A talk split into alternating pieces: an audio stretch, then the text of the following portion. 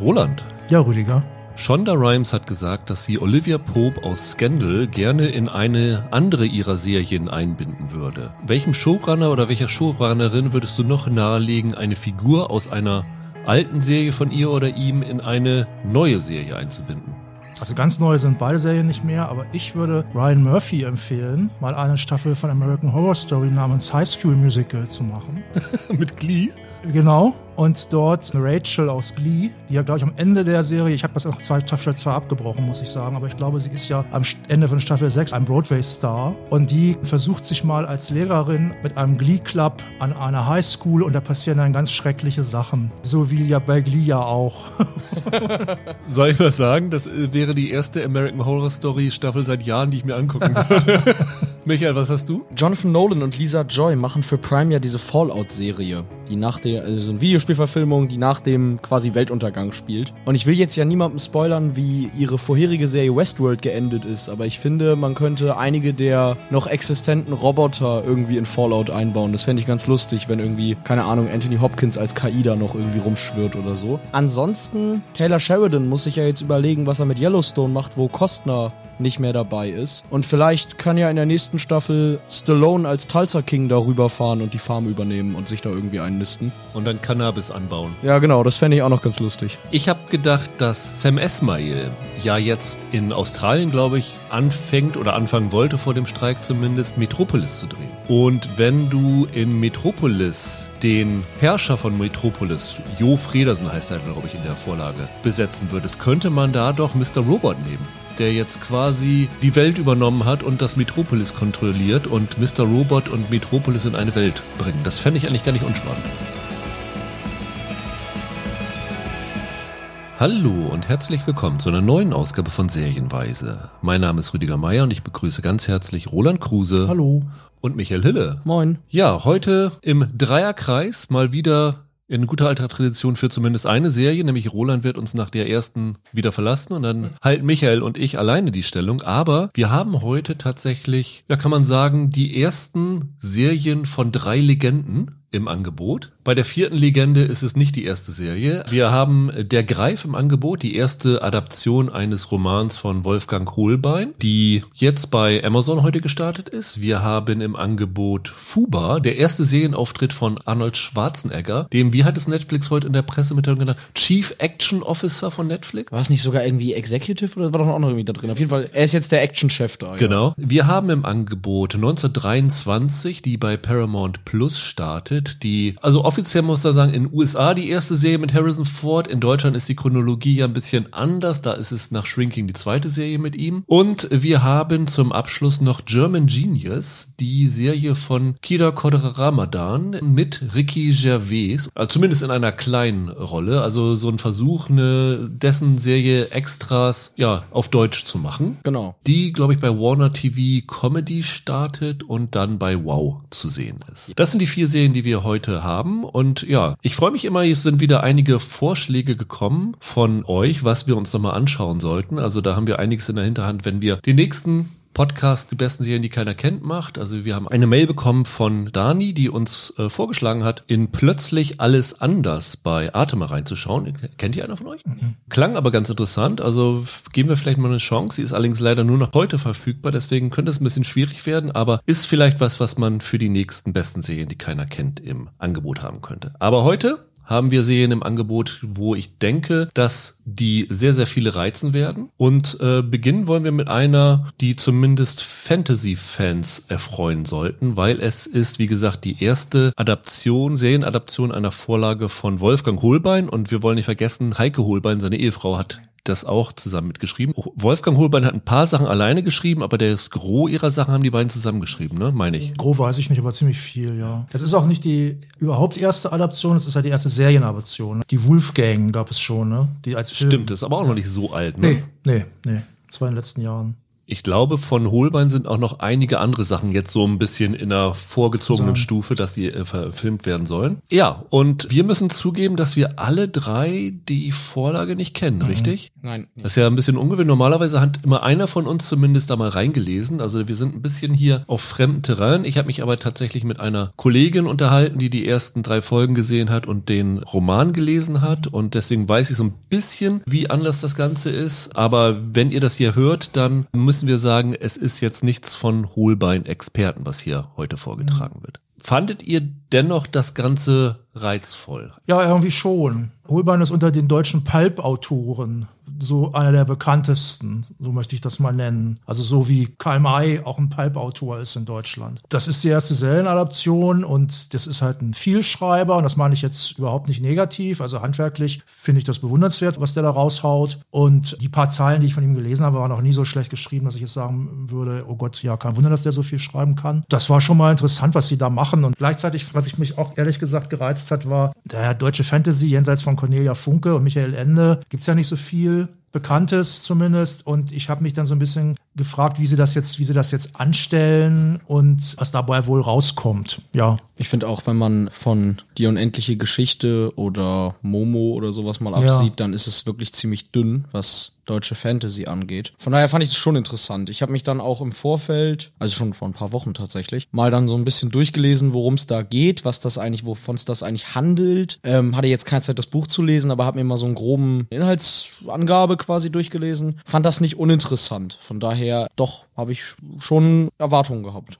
Die erste Staffel umfasst sechs Episoden. Alle sind so ja grob 50 Minuten lang, also sind nicht so exzessiv lang. Ist die letzte nicht schon eine Stunde und acht Minuten oder so? Ja, genau, die letzte ist ein bisschen länger. Das kann sein. Ich habe, muss, muss ich zugeben, bis jetzt nur vier Folgen sehen können. Ihr beide habt die Staffel schon komplett gesehen, richtig? Ja. ja. Das heißt, ihr habt da noch ein bisschen einen intensiveren Einblick in die Serie. Lass uns doch mal kurz erzählen, worum das Ganze geht. Also die Serie spielt im Jahr 1994 in Krefelden. Ja. Also nicht Krefeld, obwohl das natürlich basierend auf Krefeld ist, weil Holbein ist in Krefeld, ich weiß nicht, aufgewachsen, aber hat ja. da auf jeden Fall gelebt. Und ich meine auch einer der beiden Drehbuchautoren, Sebastian Marker und Erol Yesilkaya, ist auch in Krefeld aufgewachsen. Also die kennen die Örtlichkeit. Sie haben auch tatsächlich bei den Autos das Kennzeichen KR, was ja in Deutschland für Krefeld steht. Keine Ahnung, warum es Krefelden genannt wird, aber es ist definitiv Krefeld. Ist, glaube ich, ein Unterschied zum Roman. Der Roman ist ja 1984, glaube ich, erschienen, richtig? 1989. 1989. Ja. Und spielt dann auch in den 80ern, glaube ich, oder? Also meines Wissens spielt das quasi im Jahr 1989. Genau, ja. genau. Mhm. Also ein bisschen später als das Ganze. Ich habe ein Interview gelesen, da haben die Drehbuchautoren gesagt, dass das so gemacht worden ist, weil sie damit auch ihre eigene Jugend äh, abbilden wollten, weil sie halt auch in den 90ern aufgewachsen sind. Ja, das wird ja oft gemacht. Ne? Das war ja bei der letzten S-Verfilmung von Stephen King, war das ja, meine ich, auch so. Da spielen die Kinderepisoden Episoden noch in den 50ern und die Erwachsene-Handlung spielte in den 80ern. Und jetzt war die Vergangenheit in den 80ern, was das natürlich dann noch näher an sowas wie Stranger Things ranrückte. Und Gegenwart spielte in unserer Gegenwart quasi, genau. Ja. Die erste Szene spielt tatsächlich im Jahr 1984, ja. wo ein Mann namens Karl mit seinen Kindern Thomas und Mark ziemlich hektisch aus dem Hause flieht und dann sind sie auf der Flucht. Im Auto? Im Auto, genau.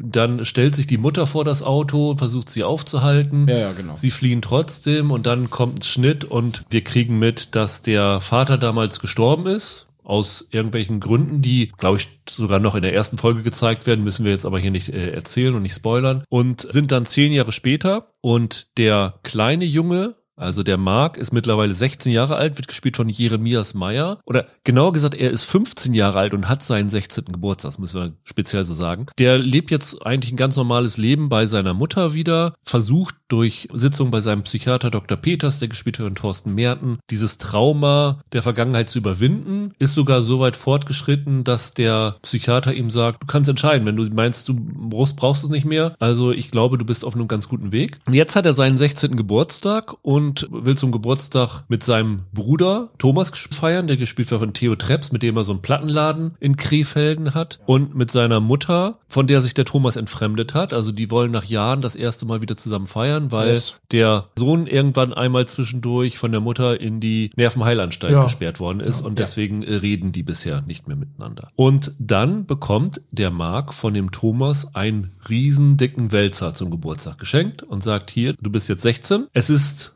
das Vermächtnis unserer Familie, dass wir zum 16. Geburtstag diese Chronik des Schwarzen Turms bekommen. Mhm. Und dann bekommen wir genauso wie der Marc langsam erklärt, was es damit auf sich hat, was es dies, mit dieser Familiengeschichte auf sich hat, nämlich dass diese schwarze Turm eine ja Parallelwelt ist mit einem ja, Überbösewicht, ich glaube, das muss man hier erwähnen, obwohl der nicht in der ersten Folge auftaucht, der Greif, das ist der titelgebende Greif. Ja, ein Monster. Von dem man zumindest am Anfang nur die Kralle ja. sieht. Jo. Der herrscht da über ein Reich mit seltsamen Fabelwesen. Da leben Menschen, die versklavt werden. Und diese Sklavenjäger, das sind quasi belebte Steinfiguren. Ja, genau. Exakt. Ursprüngliche Wasserspeier wird ja. angedeutet. Das sind also quasi nicht eine humanoide Rasse, die da lebt, obwohl die auch Beziehungen untereinander haben. Es gibt da richtige Menschen und dann gibt es quasi als Orks so Art, gibt es diese belebten Wasserspeier, die Gehörnten. Und das findet er alles in diesen Chroniken niedergeschrieben. Das sind alles Zeichnungen von diesen ganzen Wesen aus diesem Reich und dann stehen da auch halt die Namen Sklavenjäger ja, und ja. die Gehörnten und sowas alles dran. Es gibt, glaube ich, eine Karte da drinne von äh, diesem Reich. Es ist also ja so ein Guide, um da, da reinzukommen. Also die früheren Generationen, die haben da alle immer reingeschrieben, was sie entdeckt hatten, ja. was es da für Wesen gibt und wie man sich dagegen wehren kann und whatever, ja.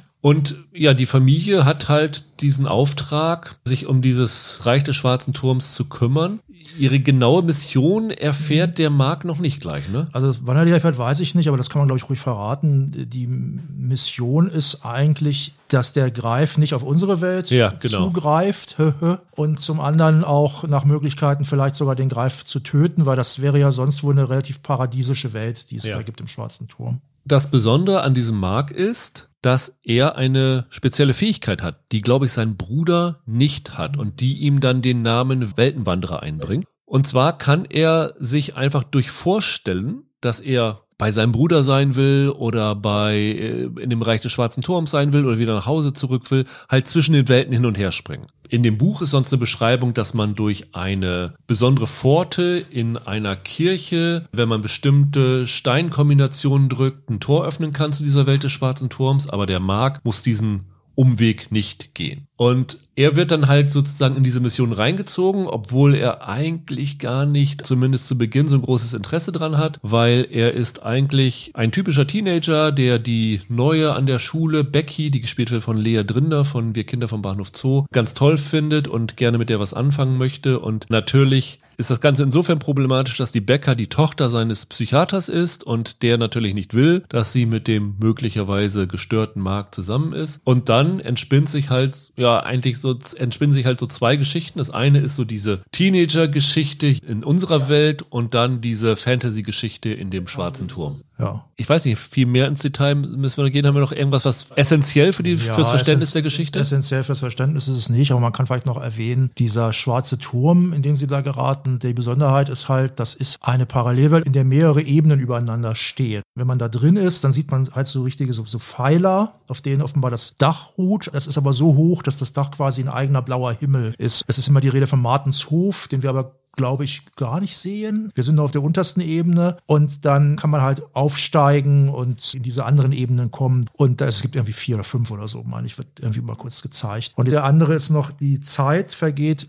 in der Welt des schwarzen Turms. Langsamer, weil wenn in unserer Welt ein Tag vergeht, geht in der Welt des schwarzen Turms drei Wochen. Ja, ich glaube, so ist es. Ich muss allerdings sagen, das ist so eine Sache, aus der machen sie relativ wenig, finde ich. Das wird halt mal gesagt. Und das wird mal gesagt und letztlich ist das aber nicht so super wichtig irgendwie. Man muss ja sagen, der Roman von den Holbeins ist ja nicht so wie Chroniken von Narnia oder Herr der Ringe eine Fortsetzungsreihe, sondern es ist ein abgeschlossener ja. Roman. Der aber ziemlich dick ist, ne? Also ich glaube, irgendwie 600, 600, ja. 700 Seiten hat ja, er schon. 600 Seiten, ja. Und diese Serie ist aber keine Komplettadaption des ja. Buchs, sondern ja. es gibt die durchaus die Option, dass es hier mehrere Staffeln ja. geben könnte. Das muss man vorausschicken. Ja, das ist das eine. Das andere ist ja auch eine recht lose Adaption des Buchs. Also zumindest von dem, was ich dann halt gelesen habe über den Inhalt des Buches, geht es ja recht locker mit der Vorlage um. Auf jeden Fall, das hatte mir die Kollegin auch erzählt, weil diese ganze Teenager-Geschichte in unserer Welt ist eigentlich nur für die Serie erfunden worden. Okay.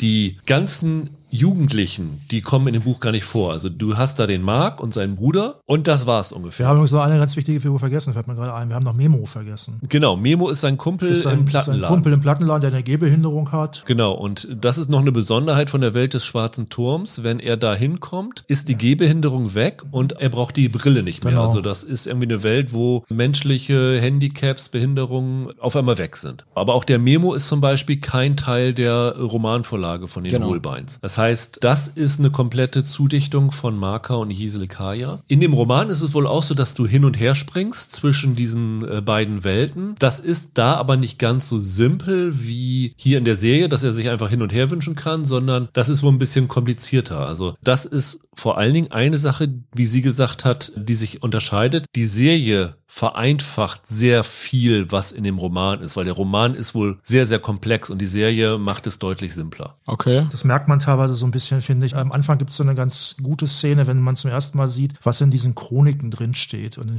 stehen da so Sachen drin wie das Prinzip des Gehörntseins. Kennt man ja sonst nur von Ehemännern oder Ehefrauen. ich mache mich jetzt immer lustig, aber es klingt eigentlich ganz cool. Die- Damit sind diese Gehörnten gemeint, diese Wasserspeier. Und ich denke, dass das im Roman ein bisschen ausgefeilter ist, sowas. Als jemand, der, wie gesagt, diese Romane nicht kennt, wie gefällt euch der Greif rein als Serie? Tja, ich finde es wirklich schwierig. Ich habe es letztlich ganz gerne geguckt. Ich fand es aber trotzdem nicht richtig gut. Und Ich finde, da gab es eine Menge Probleme und vor allem fürchte ich aus diversen Gründen, dass es ein Flop wird. Mein Hauptproblem ist, ich weiß nicht genau, für welches Publikum das eigentlich ist. Also ich habe tatsächlich gedacht, irgendwann so nach Folge 4 oder so, das ideale Publikum für diese Serie, das bin eigentlich ich. Also jemand, der jetzt so um die 50 ist, der als Kind mit Begeisterung so tschechische Jugendserien geguckt hat, Märchenbraut und so oder Kinderserien und der jetzt sowas wie Stranger Things oder American Horror Story guckt und sagt, mach doch mal eine Mischung. So wirkt das auf mich. Das stimmt. Es beißt sich diese Coming-of-Age-Serie, die da stattfindet und die Fantasy-Handlung. Als hättest du da zwei verschiedene Geschichten für zwei verschiedene Leute gedreht. Das ist von Anfang an ein Problem. Ich finde dann aber auch, können wir dann meinetwegen gleich zukommen, nachdem Rüdiger gesagt hat, wie er es einschätzt, dass die beiden einzelnen Serien da drin, sowohl der Coming-of-Age-Plot als auch der Fantasy-Plot, beide für sich genommen auch nicht so richtig gut sind, sondern sich dann doch größtenteils in Stereotypen bewegen. Ich glaube, die Macher oder vielleicht auch Amazon stand vor der Problematik.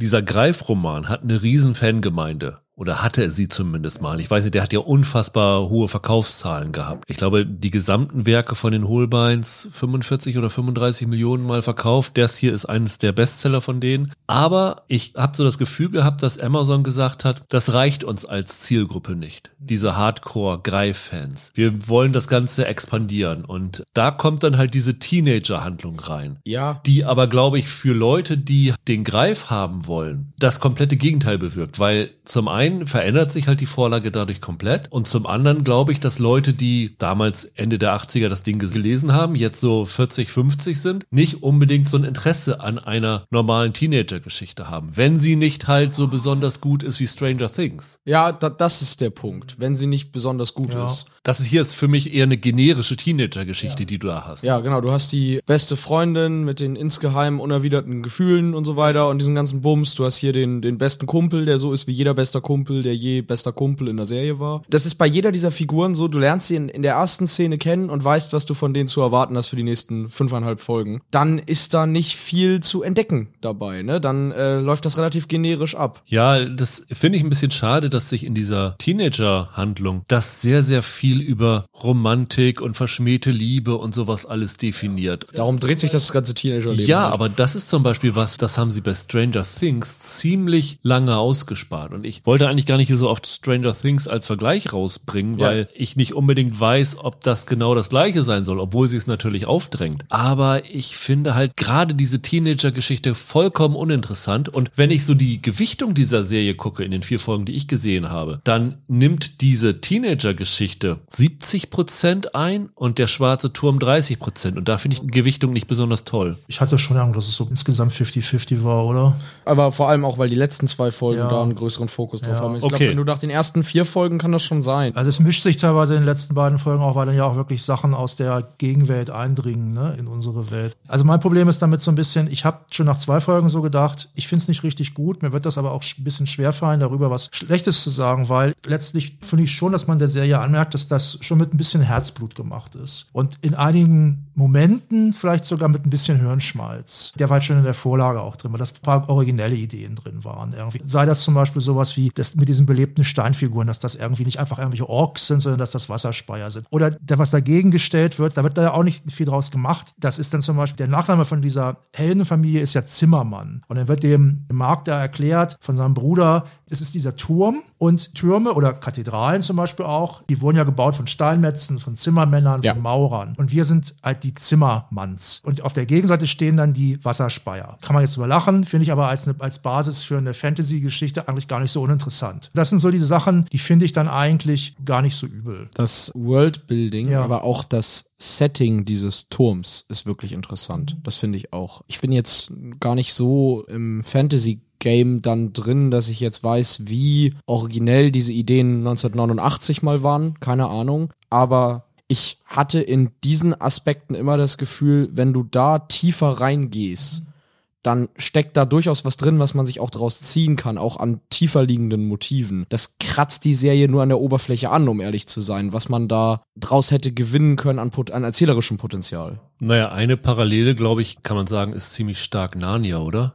Mit der Familie und der Parallelwelt. Also, also Narnia ist noch kindlich märchenhaft, aber Ja. das ist schon richtig. Das war ja auch super einflussreich. Auch da gibt's Parallelen. Parallelen gibt's natürlich immer zu anderem Zeug, das ist klar. Stephen King hat ja auch mal was mit einem schwarzen oder dunklen Turm Ja, gemacht. richtig. Aber ich finde die Idee mit, du hast auf verschiedenen Ebenen oder Stockwerken sozusagen, hast du unterschiedliche Welten. Also ein bisschen wie Yggdrasil in der nordischen Mythologie, Ja, der Baum und auf stimmt. den verschiedenen Ästen Stimmt. befinden sich die Welten Ja. oder, oder die Realms. Da kann man ja durchaus auch erzählerisch was draus machen. Also über die Idee, dass du eine Ebene höher, eine Ebene tiefer gehst und so weiter, dass die Welten übereinander geschichtet sind und so. Und das kratzen die aber alles nur an. So richtig was Ja. draus entwickeln tun sie gar Das nicht. stimmt. Ich weiß nicht, wie das dann im Roman ist, ob da mehr drin steckt. Du hattest ja gesagt, dass du da nicht so reingehen willst in die Vergleiche zu Stranger Things. Ich muss ganz ehrlich sagen, ich finde, wir müssen da reingehen, weil Mhm. es wurde ja immer damals gesagt, bei Dark, am Anfang zumindest, ja, das ist jetzt das deutsche Stranger Things. Das war natürlich Quatsch. Aber hier muss ich jetzt echt sagen, das ist echt ein Versuch, das deutsche Stranger Things zu machen, habe ich teilweise das Gefühl. Also gerade in dem, auch gegen Ende dann diese Monster, die da auftauchen und diese Horrorszenen. Es gibt ja neben den Gehörnten noch andere Monster. Das erinnert so heftig an Stranger Things, auch dass man, ich hatte auch ständig das Gefühl, gerade am Anfang, dass diese Welt des schwarzen Turms, dass das das Upside Down ist und dieses 90er-Setting, wo es dann auch immer darum geht, ich mache euch Mixtapes von euren, von euren Lieblingsbands und solche Sachen. Da ist es 80er, jetzt ist es 90er, schon klar. Aber das fand ich so dicht da dran tatsächlich. Eine andere Sache, an die ich ein paar Mal denken musste, ist übrigens Doctor Who. Gerade die Phase von Moffat, hier Weeping Angels und The Silence, sage ich nur. Ja, ja, auf finde, jeden Fall. Finde, ich will ich gar nicht ins Detail gehen, was ich damit meine, aber werden hier zitiert. Ja, ja, die Weeping Angels definitiv. Ja. Ich bin ja nun bei dem Nachteil, dass ich nur vier Folgen gesehen habe. Und wie ihr das so sagt, klingt es ja so, als ob die letzten zwei Folgen tatsächlich mehr in diese Fantasy-Welt eindringen. Aber bei den ersten vier Folgen habe ich jetzt den Eindruck, das, was du eben angesprochen hast, Worldbuilding, worüber wir immer reden bei Fantasy, funktioniert für mich hier nicht. Und der Grund ist, dass ich da das Gefühl hatte, sie haben mehr Interesse dran gehabt, diese Teenie-Geschichten zu erzählen, als diese Welt aufzubauen. Wenn ich jetzt den Vergleich höre, was in dem Roman ist und was ich jetzt hier habe, dann haben sie mehr Charaktere reingenommen, wo sie natürlich viel mehr Zeit für brauchen und weniger Zeit darauf aufgewendet, diese Welt aufzubauen in den ersten vier Folgen. Und ich glaube, ich favorisiere es eher, wenn ich dieses Worldbuilding bekomme und dann in diesem Worldbuilding nach und nach diese Figuren mehr kennenlerne und nicht am Anfang diese Figuren vorgestellt bekommen und dann langsam diese, diese neue Welt eingeführt bekommen. Weil nach diesen vier Folgen bin ich nur so semi-motiviert, noch weiterzuschauen, weil für mich kommt das einfach nicht in die Gänge, diese Serie. Das Problem ist, glaube ich, nicht, dass sie sich für die Erzählweise entschieden haben, für die sie sich erzählt haben. Ich glaube, der Gedankengang dahinter war, dass man versucht hat, eine charakterzentrierte Serie zu schreiben. Eine, die in erster Linie was über Figuren erzählt und erst in zweiter Linie über das Abenteuer der Figuren. Ich nehme an, dass das die Idee dahinter gewesen ist. Deswegen verwenden sie viel Aufbau auf diese Teenie-Plots. Das Problem ist, in einer guten Fantasy-Geschichte oder meinetwegen auch Science-Fiction oder jedem anderen Genre, erzählst du diese Sachen verbunden miteinander. Genau. Also in Harry Potter hast du nicht eine Stunde lang, die sitzen in der Schule und machen irgendwie da ihren Coming-of-Age-Kram und dann kämpfen sie eine Stunde gegen Voldemort, sondern die Dinge bedingen sich einander. Das, was sie lernen, hat mit dem Kampf gegen Voldemort zu tun und der Kampf gegen Voldemort ist Teil der Coming-of-Age-Entwicklung,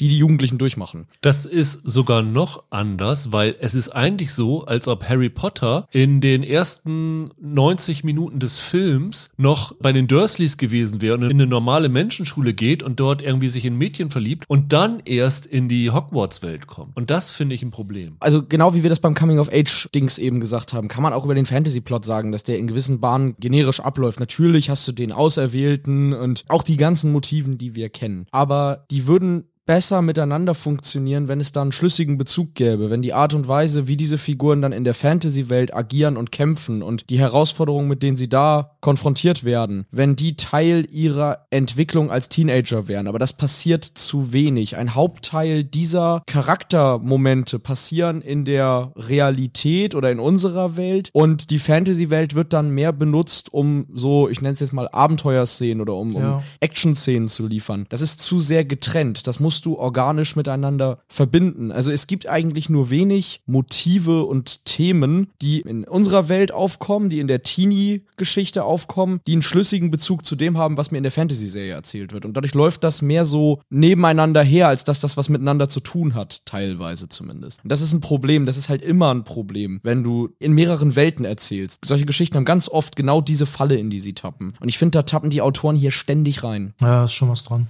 Wir fragen uns ja bei sowas immer, gibt es einen Grund, diese Sache zu verfilmen, außer dass ich von diesem Namen profitieren will, der ja nun sehr populär ist in Deutschland, aber auch im Ausland. Und ich weiß ehrlich gesagt nicht, ob ich hier einen Grund finde. Ich habe keine Ahnung, was die Macher mir über diesen Grundplot aus dieser Greifvorlage erzählen wollen. Warum diese Geschichte jetzt auf einmal eine Relevanz haben soll, ist mir nach diesen vier Folgen nicht verständlich gewesen. Und es ist ja auch das, was du vorhin angesprochen hast, Michael. Du hast gesagt, du weißt nicht, wie es 1989 so Mhm. gewesen ist. Und man kann natürlich sagen, ja, was hier erzählt wird, das ist in dem Roman und der Roman ist ja nun schon viel älter als Stranger Things oder sowas. Aber wenn ich eine Serienadaption mache im Jahr 2023 von einem Roman, der 1989 erschienen ist, dann muss ich wissen, was zwischen 1989 und 2023 im Fantasy-Genre passiert ist. Und ich muss darauf auch reagieren. Und über den Gedanken, den du eben gebracht hast, Roland, dass das ein Versuch ist, ein deutsches Stranger Things zu sein, habe ich nicht das Gefühl, als ob die sich dafür bewusst sind, was im Fantasy-Genre so ist. Und das finde ich ein bisschen schade. Es wirkt auf dem, sagen wir mal, erzählerischen Stand 1989 stehen geblieben.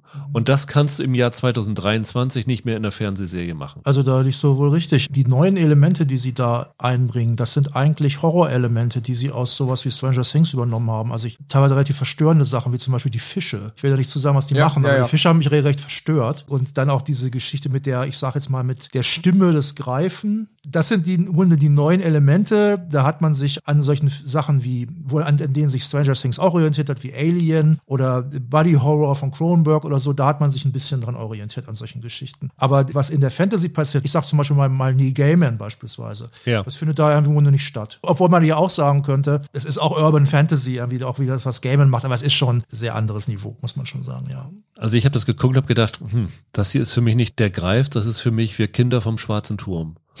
und Lea Drinder ist da ja auch dabei, die war ja bei Wir Kinder vom Bahnhof Der, Zoo. der, der Hauptdarsteller doch auch, meine ich, oder? Das kann sein, ja. Ich fand's auch ehrlich gesagt nicht besonders gut gespielt, wobei ich das gar nicht mal den Darstellern anrechnen möchte. Das ist ein bisschen undankbar, gerade so die Leute die in den ersten vier Folgen in unserer Welt verankert sind, die bekommen halt überhaupt nichts zum Spielen, außer irgendwelche Teenage-Angst und Eifersucht und irgend sowas. Damit kann man einfach nicht viel machen. Und es ist für mich außer diesen wenigen Horroraspekt, die du da drin hast, ist es eigentlich keine Fantasy-Serie. Und ich weiß gar nicht, was das jetzt für ein Genre sein will. Das ist irgendwie eine Teenager-Serie, der man Fantasy-Gewand übergestreift hat, während, müssen wir wieder Stranger Things erwähnen, Stranger Things ist eine knallharte Fantasy-Serie mit Teenagern. Und das ist was komplett anderes. Wobei, was mir gerade einfällt, ist noch, wo man das natürlich auch vergleichen könnte, obwohl ich mir nicht sicher bin, ob die Macher diesen Bezug hatten. Das ist natürlich Anime, ne? Da ist das ja so ein ganzes Subgenre, dass irgendwelche Highschool-Boys und Girls entdecken,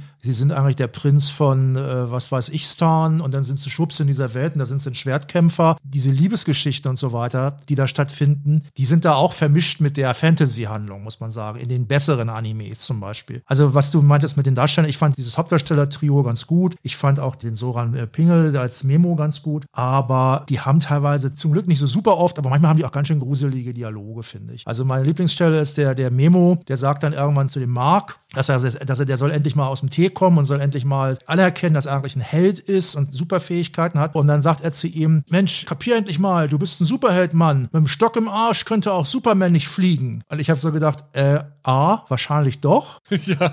Und B, Alter, was ist denn das für ein Satz? Aber ich fand es nicht so schlecht gespielt. Was auch wieder auffällt, ist, wenn ihr über die Dialoge sprecht, in der ersten Folge sprechen sich wieder alle mit ihren Titeln zueinander an.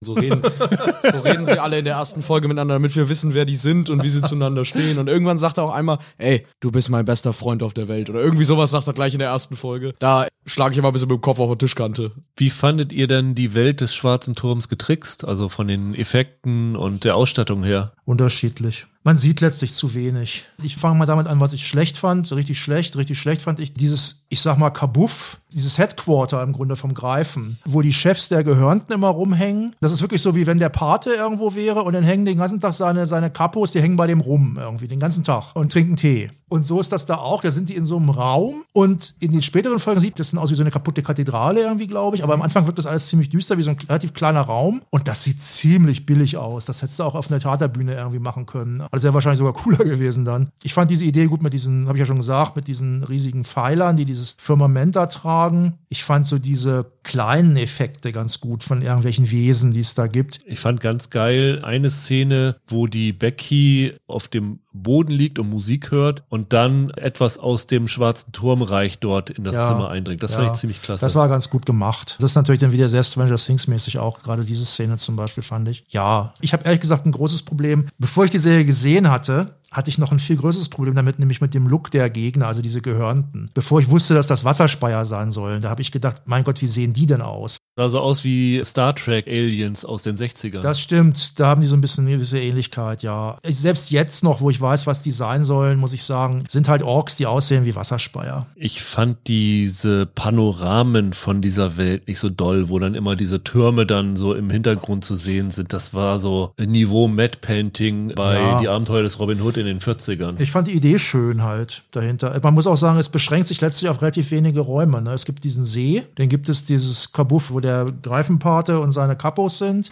ne? Und dann sieht man noch so ein paar, paar wenige andere. Einen Wald gibt es noch irgendwie. Und dann gibt es noch Karl-May-Landschaften. Ja, und Karl-May-Landschaften. Das war's im Grunde, ne? Also, was es da so gibt. Ich möchte auch wetten, dass das im Roman viel mehr Szenarien irgendwie gibt. Also, vielleicht ist ja der große Fokus auf dem Coming-of-Age-Plot ja auch in Teilen deshalb drin, aus Budgetgründen, weil ja. man sich nicht so ewig lang in den Fantasy-Welten aufhalten kann. 20 Millionen soll die Serie übrigens gekostet haben. 20 Echt? Millionen Euro. Also, okay, okay, okay. sieht man jetzt nicht unbedingt. Ich finde, sie sieht schon teuer aus, aber 20 Millionen Euro hätte ich auch nicht getippt. Ihr habt recht, die Effekte sind nicht überall gleich gut und es gibt da auch ein paar etwas fragwürdige Entscheidungen. Ich finde auch, es gibt so Landschafts Landschaftsbilder, wo du denkst, ja, die Art und Weise, wie ihr es filmen wollt, weist darauf hin, dass ihr es spektakulärer findet, als ich ja, ja. es äh, sehe. Aber ich glaube, am Ende, was mich bei dieser Serie dann einfach gestört hat, ist, dass ich immer, wenn diese Welt aufgetaucht ist, und wie gesagt, ohne Kenntnis des Romans und ohne Erwartungen diesbezüglich, ich immer gedacht habe, da steckt doch wirklich was drin, was man hätte erzählen können. Ich weiß ja nicht, wie der, was der Roman dann genau erzählt, aber du hast diesen Turm, du hast diesen Ort sozusagen, an dem Welten verbunden sind und so weiter. Und Rüdiger, du hast eben gesagt, man müsste überlegen, warum verfilmt man das heute? Das ist quasi Ein Ort, an dem Welten, in denen ganz unterschiedliche Lebensrealitäten, ganz unterschiedliche Lebewesen, wenn du so willst, ganz unterschiedliche Kulturen miteinander verknüpft sind und so eine Art gemeinsamen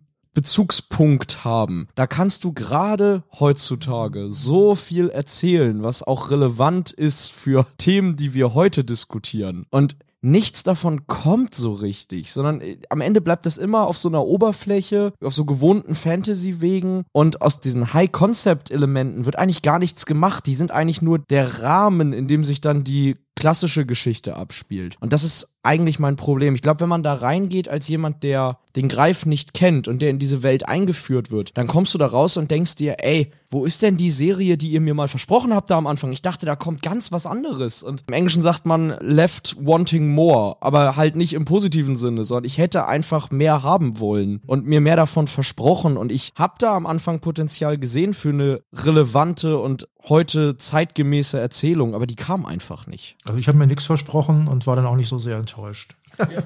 Verständlich. Ja, letztendlich sind wir bei dem Punkt, den Roland ganz am Anfang gesagt hat, als er seine Meinung zur Serie kundgetan hat. Er weiß nicht, für wen das sein soll und äh, das ist halt, glaube ich, das große Problem. Und ich kann mir auch genau wie du nicht vorstellen, dass das irgendwie Erfolg haben kann, weil Leute, die auf dieses Genre stehen, haben da ganz, ganz andere Optionen, als sich das hier anzuschauen. Durchaus sagen. Es wäre einfach wünschenswert gewesen, dass aus Deutschland mal so richtig tolle Fantasy kommen würde, aber das ist das hier leider nicht. Nee, das würde ich unterschreiben. Holman hat ja auch Science Fiction und solche Sachen geschrieben. Und ich kenne mich da jetzt nicht gut genug aus, aber ich muss auch sagen, zumindest die Sachen, die verfilmt worden sind von deutscher Fantasy, sind auch immer so sehr letztlich im Märchenhaften stecken geblieben. Und auch wenn es die unendliche Geschichte ist beispielsweise. Diesen Sprung zu sowas wie Urban Fantasy haben die eigentlich nie so richtig gemacht. Auch wenn sowas hier erschienen sein mag. Vielleicht sogar von Holbein, weiß ich nicht. Das ist schon, wie du schon sagst. Es wirkt tatsächlich ein bisschen von gestern. Eine Sache komischerweise, die für mich für die Serie gearbeitet hat, war, dass der Look nicht besonders gut war. In Krefelden. Krefelden sieht stinklangweilig aus, wird ja sogar betont wie langweilig das dort ist. Ja, ja. Ich habe mir manchmal so gedacht, das ist eigentlich ganz cool, dass in so einem Kaff so Horror-Fantasy passiert. Das fand ich in Aspekten ganz überzeugend irgendwie. Du meinst, dass da so eine fantastische Ebene in so ein biederes Umfeld genau. kommt, ja. Da arbeitete denn dieser relativ biedere Look oder dass da diese ganzen Leute, die man halt auch ständig im Fernsehen sieht, keine schlechten Schauspieler, aber man sieht die ständig im Fernsehen, wie Thorsten Merten und wie Armin Rode, der ja. als Kopf dabei ist. Ja. Sabine Timoteo ist auch noch dabei. Gut, die sieht man nicht, nicht so oft wie die beiden anderen im Fernsehen, aber das ist dann nicht mehr schlimm, dass da der Nachtschichtkopf Armin Rode ja auch wieder im Kopf spielt, weil das ist halt eine bisschen banale Lebenswelt und da passieren dann diese fantastischen Dinge. Das fand ich irgendwie ganz okay. Ich würde auf jeden Fall, auch wenn ich wie gesagt finde, dass da so ein paar ganz nette Aspekte drin sind, auch wie du am Anfang, Roland. Ich glaube, ich prognostiziere da auch einen Flop. Ich kann mir nicht vorstellen, dass das ein Hit wird. Und das bedeutet dann leider, dass äh, sich Fantasy vielleicht in Deutschland wieder erledigt hat und ich nie meine Geisterjäger John Sinclair Serie bekomme.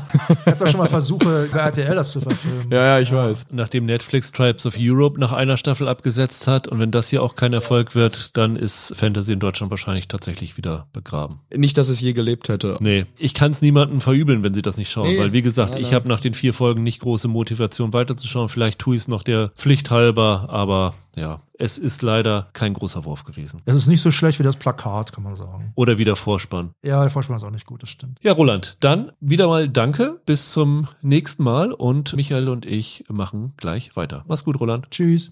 Ja, Michael, vor 14 Tagen, glaube ich, haben wir über True Lies ohne Arnold Schwarzenegger gesprochen. Ja. Jetzt sprechen wir über True Lies mit Arnold Schwarzenegger grob, weil die neue Serie Fuba bei Netflix seit Donnerstag verfügbar ist eigentlich nichts viel anderes als True Lies unter einem neuen Titel, oder? Ja, also statt mit Frau dann halt mit, mit Kind. Mit, mit Kind. Genau. Aber vom Prinzip her, ja. Mit dem Unterschied, dass die Tochter hier, die von äh, Monica Barbaro aus Top Gun Maverick gespielt wird, yes schon CIA-Agentin ist. In True Lies ist es ja so, die Ehefrau wusste nichts davon mhm. und wird dann so langsam ja. erst eingebunden. Hier ist die Tochter Emma schon eine Spitzenagentin und der von Schwarzenegger gespielte Luke Brunner ebenso. Nur wissen sie nicht voneinander, dass sie beiden in der CIA sind. Und die ganz simple Prämisse, ich glaube, viel mehr müssen wir über das auch gar nicht sagen, ist, dass der Luke kurz vor der Rente steht, eigentlich nur noch einen letzten Auftrag hat, wie so immer, dann aber nochmal wieder zurückgeholt wird, weil ein Agentin in Gefahr ist und er soll sie da rausholen. Und dann stellt sich raus, dass es seine Tochter ist. Ja. Und dann gibt es die obligatorischen Vorwürfe, warum hast du mir nichts gesagt? Na, warum hast du mir nichts gesagt? Bla bla bla. Familienstreitigkeiten und währenddessen müssen die beiden Sich zusammenraufen. genau und gemeinsam Missionen lösen. Und das ist eigentlich alles, was hinter Fuba steckt, oder? Ja. Mit so ein bisschen Mission of the Week Gefühl dabei, verschiedene Aufgaben, die sie zu lösen haben. Ja, und viel mehr steckt da inhaltlich nicht drinne. Nee, ist wirklich viel True Lies. Sogar ein anderer Schauspieler noch aus True Lies taucht auf in der Serie. Kann man kurz mal so andeuten. Tom Arnold. Ach, der taucht da auch auf. Der war ja auch bei der True Lies Serie dabei. Der ja. guckt auch mal kurz vorbei. Ich habe, äh, muss ich dazu sagen, von den äh, acht Folgen, die es gibt, nur vier bisher gesehen. Deswegen ist er mir da noch nicht untergekommen. Ja, ich hab's schon durch. Wollen wir erklären, was der Titel heißt? Wofür FUBA steht? Fucked up beyond all repair oder recognition. Genau, richtig. Also etwas, das nicht mehr zu reparieren ist und so. Also ist auch alles in Großbuchstaben, ist ein Akronym hier. Ja. Warum das so heißt, hat sich mir irgendwie nicht erschlossen, aber in den USA ist das ein gängiges Akronym, FUBA. Kommt aus der Militärsprache Genau, und dann ja. haben sie das einfach hier übernommen, weil es wahrscheinlich cool klang. Ich habe am Anfang gedacht, vielleicht meinen die damit die Beziehung zwischen Vater und Tochter, aber das ist eigentlich nicht wirklich so. Ja. Vielleicht beschreibt das einfach, wie die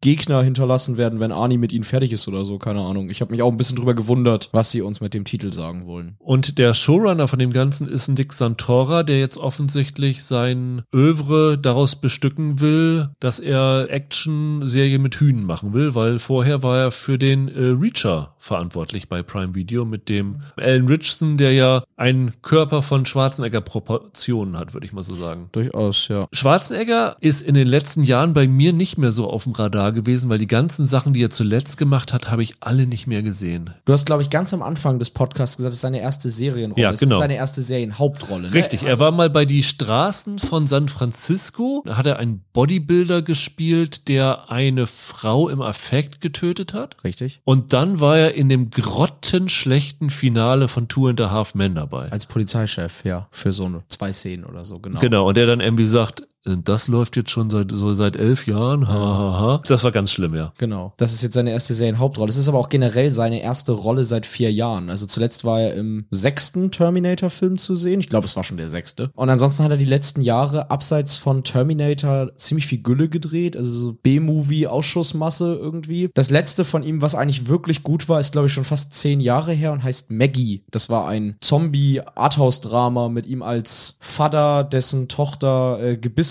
wird und äh, dann im Keller weggeschlossen wird und er kann es sich nicht überwinden, sie zu töten und zu erlösen und so. Das war somit das letzte, was ich von ihm kenne, was wirklich gut war, wo er im Alter sich noch mal so ein bisschen als wirklich als Schauspieler und nicht als Star versucht hat. Das sogar ganz gelungen. Ja, ist ganz spannend, dass er jetzt mit seiner ersten Serie um die Ecke kommt, wo doch gerade auch äh, Langzeitkonkurrenz Stallone mit Tulsa Ja. King genau dasselbe macht. Ne? Also irgendwie können die beiden nicht ohneinander und müssen wieder Konkurrenzprojekte zueinander haben. Und sie versuchen auch beide, ihre Serien mit Humor anzufüttern. Also das hier ist klar eine Actionkomödie. Ja. Klar hat Schwarzenegger auch noch irgendwelche Action-Szenen dabei, aber es ist sehr viel Tongue-in-cheek, also viele Augenzwinkern und so dabei, viele kleine Dialog-Gags dabei gesetzt. Wenn du das jetzt mit Stallones Auftritt als Tulsa King vergleichst, die wir ja wirklich beide toll fanden, wie schneidet da Schwarzenegger mit Fuba für dich ab? Ja, das ist ein unfairer Vergleich. Aber ich finde Tulsa King ja wirklich überragend und Fuba ist Standardfernsehen. Das ist nichts Besonderes. Das Interessante ist, für mich war Stallone immer der um Welten bessere Schauspieler als Schwarzenegger, aber Schwarzenegger hat die im Schnitt interessanteren Projekte gemacht. Schwarzenegger hat halt so Kram gemacht wie Total Recall und hat mit Leuten gearbeitet wie James Cameron und Paul Verhoeven und Ivan Reitman, Ivan Reitman. Kindergartenkopf. Genau, Ivan Reitman, ja, ja.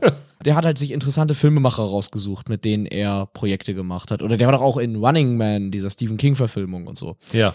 Ich fand immer, Schwarzenegger hat die bessere Filmografie, Stallone ist der bessere Schauspieler. Und jetzt in den letzten Jahren hat sich das gedreht. Stallone macht auf seine alten Tage die interessanteren Sachen. Ob das jetzt mit Creed so ein schönes Alterswerk war oder jetzt Tulsa King, die wirklich eine starke Serie ist. Und Schwarzenegger ist so ein bisschen im Ausverkauf-Modus. Der wird von seinem Terminator, kommt er nicht weg. Und jetzt in Fuba spielt er gefühlt genau das, was er in den 90ern schon gespielt hat. Er ist nur nicht mehr glaubwürdig in der Actionrolle. Ja, aber wenn sich das Ganze gedreht hätte, müsste es ja auch heißen, dass dass Schwarzenegger schauspielerisch besser ist als Stallone. Und Nee, das, ist er nicht, das ist er nicht. finde ich nämlich eins der großen Probleme bei Fuba. Ich habe sie ja schon geschrieben. Ich habe das Gefühl, dass Schwarzenegger der einzige Schauspieler ist, den ich kenne, der mit mehr Erfahrung immer schlechter wird. Ich, ich glaube, das täuscht. Ich glaube, das liegt jetzt an, mehr an Fuba als an Schwarzenegger. Der ist schon besser geworden, als er früher Ah. mal war im Alter. Wirklich, sowas wie Maggie oder so, da war er überraschenderweise wirklich gut. Das Problem ist, es ist ja niemand in Fuba richtig gut, oder? Also ich finde, die müssen sich da alle durch ganz schön steife Dialogzeilen spielen und da kommt eigentlich jeder hölzern bei weg. Ich fand zum Beispiel auch die Monika Barbaro, die in Top Gun Maverick eine ganz coole Person eigentlich war. Das war so die eine Frau in dieser Männertruppe da bei, bei Top Gun.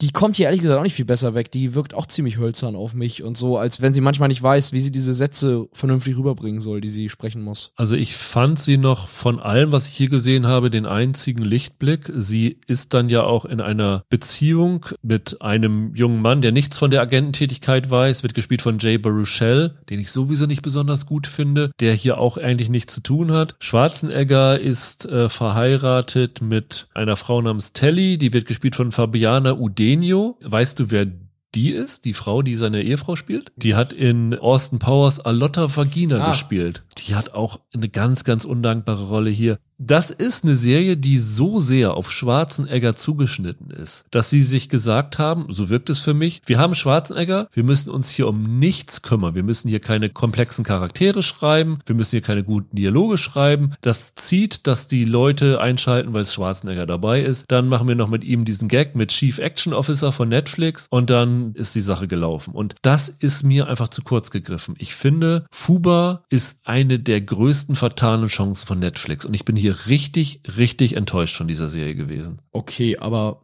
warum? Also, welches Potenzial steckt denn in der Serie, dass die nicht genutzt haben? Weil das ist ja schon auf dem Papier eigentlich genau die Stoffe, die Schwarzenegger früher als Film gemacht hat, jetzt in Serienform. Also, ich wüsste jetzt nicht, warum, was da an viel mehr drin gesteckt hätte. Vielleicht mehr mal machen, als die gleiche Geschichte jede Folge nochmal erzählen. Weil ich habe bei den vier Folgen, die ich jetzt gesehen habe, das Gefühl gehabt, dass ich eigentlich jede Folge das gleiche normal bekommen habe. Ich habe die gleichen Gags bekommen. Die Prämisse ist immer das gleiche. Die zanken sich. Dann gibt es irgendwie wieder die Versuche, dass Schwarzenegger seine Ehefrau zurückhaben will, die mittlerweile mit einem anderen zusammen ist, den er dann observieren lässt, damit er dann wieder reingrätschen kann. Und das passiert in jeder Folge gleich. Dann hast du eine Action-Mission, dann gibt es irgendwie eine große möchte gern spektakuläre Szene, nenne ich es jetzt mal. Und dann ist es das. Eine generische Action-Serie zu machen und dann einfach Schwarzenegger reinzusetzen, das reicht einfach nicht mehr. Das war ein Erfolgsprinzip in den 80er Jahren, wo es gereicht hat, irgendwie Schwarzenegger, Stallone oder andere Leute in so einen Film zu stecken und dann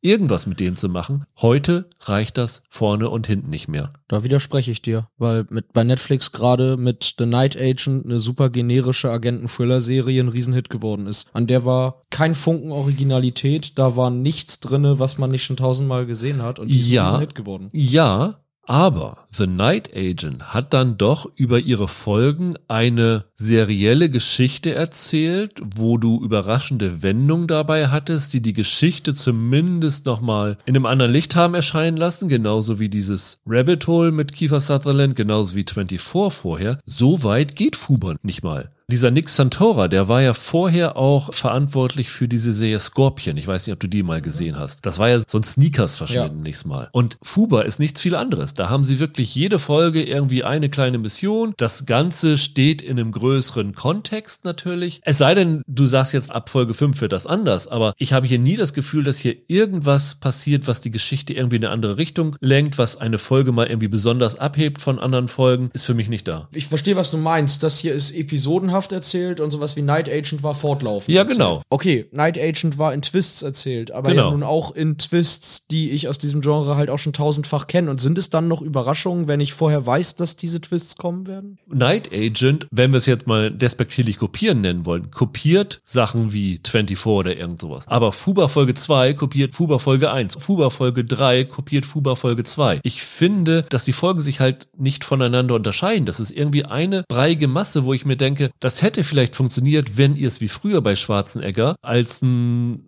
100-minütigen Film erzählt, aber doch nicht als eine Serie mit acht Folgen. Ah, wie lang sind die? 50, 60 Minuten? 50, 55 Minuten, ja, ja. Also wenn ich acht Stunden habe, oder sagen wir mal siebeneinhalb Stunden habe und es sich immer wiederholt, dann denke ich mir, oh nee, also da habe ich jetzt meine Zeit mit verschwendet. Ich sag's mal gleich, also ich finde die Serie auch nicht super gut. Ich finde, ich weiß nicht mal, ob ich sie wirklich gelungen finde. Ich glaube eher nicht. Die Folgen sind alle viel zu lang. Das sehe ich zum Beispiel auch so. Ich finde auch, es wiederholt sich zu viel. Den ganzen Quatsch mit seiner Frau da hätte ich komplett aus der Serie gestrichen. Das braucht kein Mensch, wie Arnie da versucht, wieder mit ihr da anzudocken. Das ist, das ist Unsinn. Aber so jetzt diese einzelnen Geschichten, die die da haben und diese Action, das ist jetzt alles nichts Besonderes. Fuba war für mich Reacher ohne interessante Hauptfigur. Also einfach halt so eine Serie, von der ich mir vorstellen kann, dass sich mein Vater da auf die Couch setzt und sich jeden Abend eine Folge anguckt und sagt, oh ja, ist ganz nett. Genau das war das für mich. Ich glaube nicht, dass es so rumgelaufen ist, dass die gesagt haben, jetzt haben wir Schwarzenegger an Bord, jetzt brauchen wir uns keine Mühe mehr geben, sondern ich glaube, das ist eher so gelaufen, das ist genau für die Leute, die Fans von diesen alten Schwarzenegger-Sachen sind und die kriegen da jetzt halt achtmal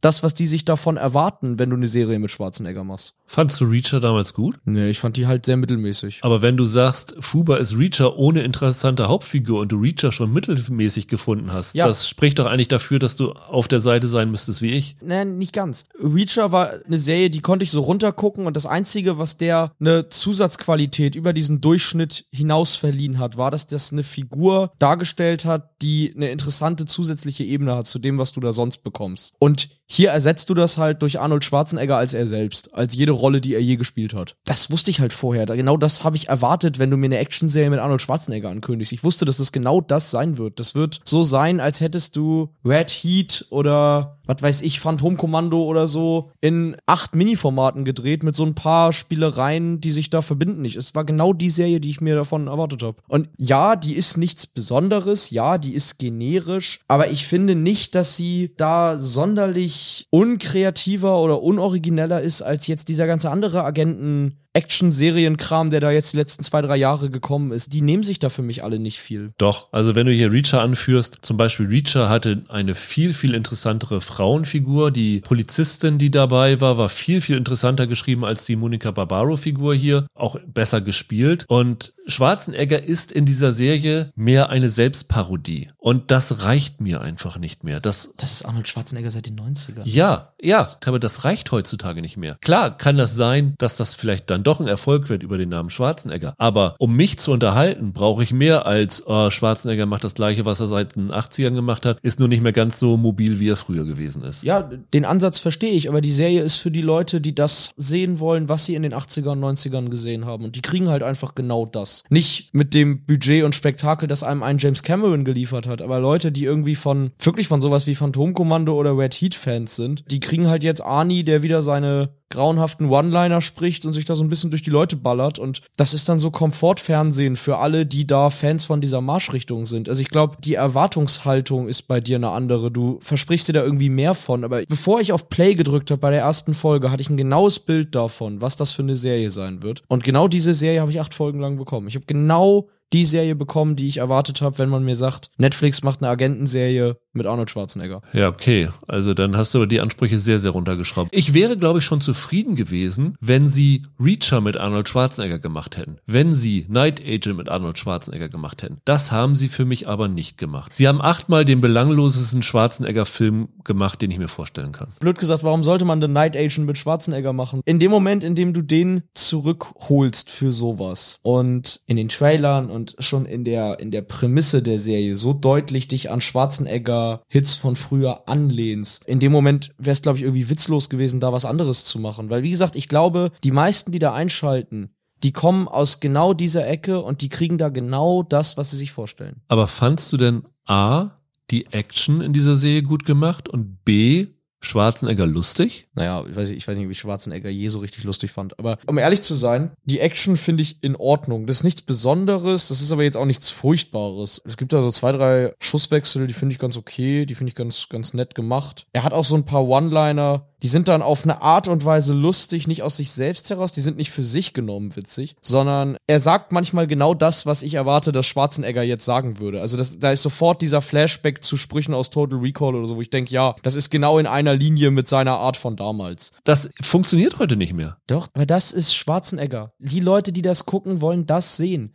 Es ist, es wäre völlig witzlos, Schwarzenegger für so eine Serie zurückzuholen und dann machst du irgendwas, was der nie gemacht hat. Das will keiner sehen. Die Leute, die das gucken wollen, wollen den Schwarzenegger von damals sehen. Man hätte das sicherlich machen können, dann hätte es dir auch besser gefallen, vielleicht sogar mir auch besser gefallen. Aber warum sollte Netflix das tun? Warum sollte Schwarzenegger das tun? Ja, das kann sein. Aber wenn ich mir das so angucke, ist diese Serie das beste Beispiel dafür, dass Serien mit künstlicher Intelligenz gemacht werden können. Weil das wirkt wirklich wie, ich habe die ganzen Drehbücher für Schwarzenegger-Filme der 80er Jahre in ChatGPT eingespeist und jetzt wirf mir mal acht Folgen raus nach dem Motto. Und so ist das für mich. Kann man gut finden, wenn man irgendwie so auf Nostalgie 80er Jahre Action steht. Mir hat's absolut nicht gereicht und ich fand es wirklich so enttäuschend, dass ich nach vier Folgen wirklich noch weniger Motivation als beim Greif habe, das Ding zu Ende zu schauen. Wie gesagt, ich bin jetzt auch kein Fan davon. Ich habe das jetzt angeguckt, ich habe nicht weggebinged, sondern immer mal wieder dann eine Folge. Ich fand, dafür konnte man das machen. Es ist aber dann das darf man nicht vergessen. Das ist ja das, was du so ein bisschen meinst. Es sind natürlich auch nicht mehr die 80er und 90er. Arnie ist jetzt 30 Jahre, 40 Jahre älter. Und das Ganze wirkt natürlich so ein bisschen nachhechelnd hinter dem, was man schon mal gemacht hat. Aber ich glaube tatsächlich, die Leute, die da draußen, die das interessiert, wissen das. Und die werden da hinterher sagen, ja,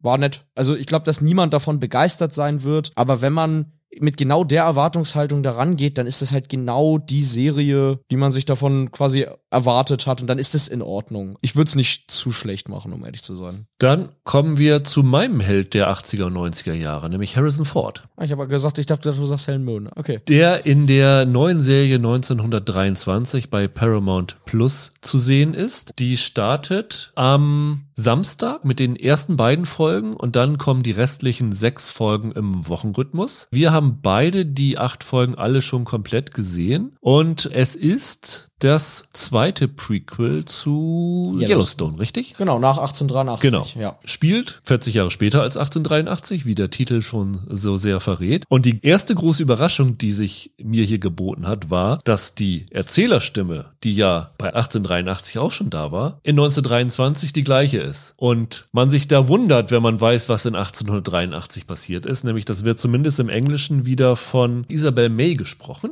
Und die erzählt jetzt, was zur Zeit der großen Depression oder des Beginns der großen Depression mit der mittlerweile schon stehenden Yellowstone Ranch in Montana passiert ist. Weil wir haben ja in 1883 erzählt bekommen, wie die Dutton-Familie dorthin gekommen ist, wo wir dann in Yellowstone die Ranch sehen. Jetzt steht diese Ranch mittlerweile, wird geleitet von Jacob Dutton, von Harrison Ford gespielt und Cara Dutton von Helen Mirren gespielt, die überraschenderweise nicht die jungen Kinder aus 1883 sind, weil die Sukzession der Duttons hat hier so einen kleinen Seitsprung genommen, nämlich das sind Onkel und Tante von den Kindern. Also der Bruder ja. von dem Protagonisten aus 1883 spielt Harrison Ford. Die Ranch floriert mit ihrem Rinderhandel. Eigentlich läuft eigentlich alles ganz gut. Es gibt nur ein paar Probleme. Also die moderne Technik hält Einzug. In der nächstgrößeren Stadt fahren schon die Autos rum, denen sich die Duttons noch entziehen. Also die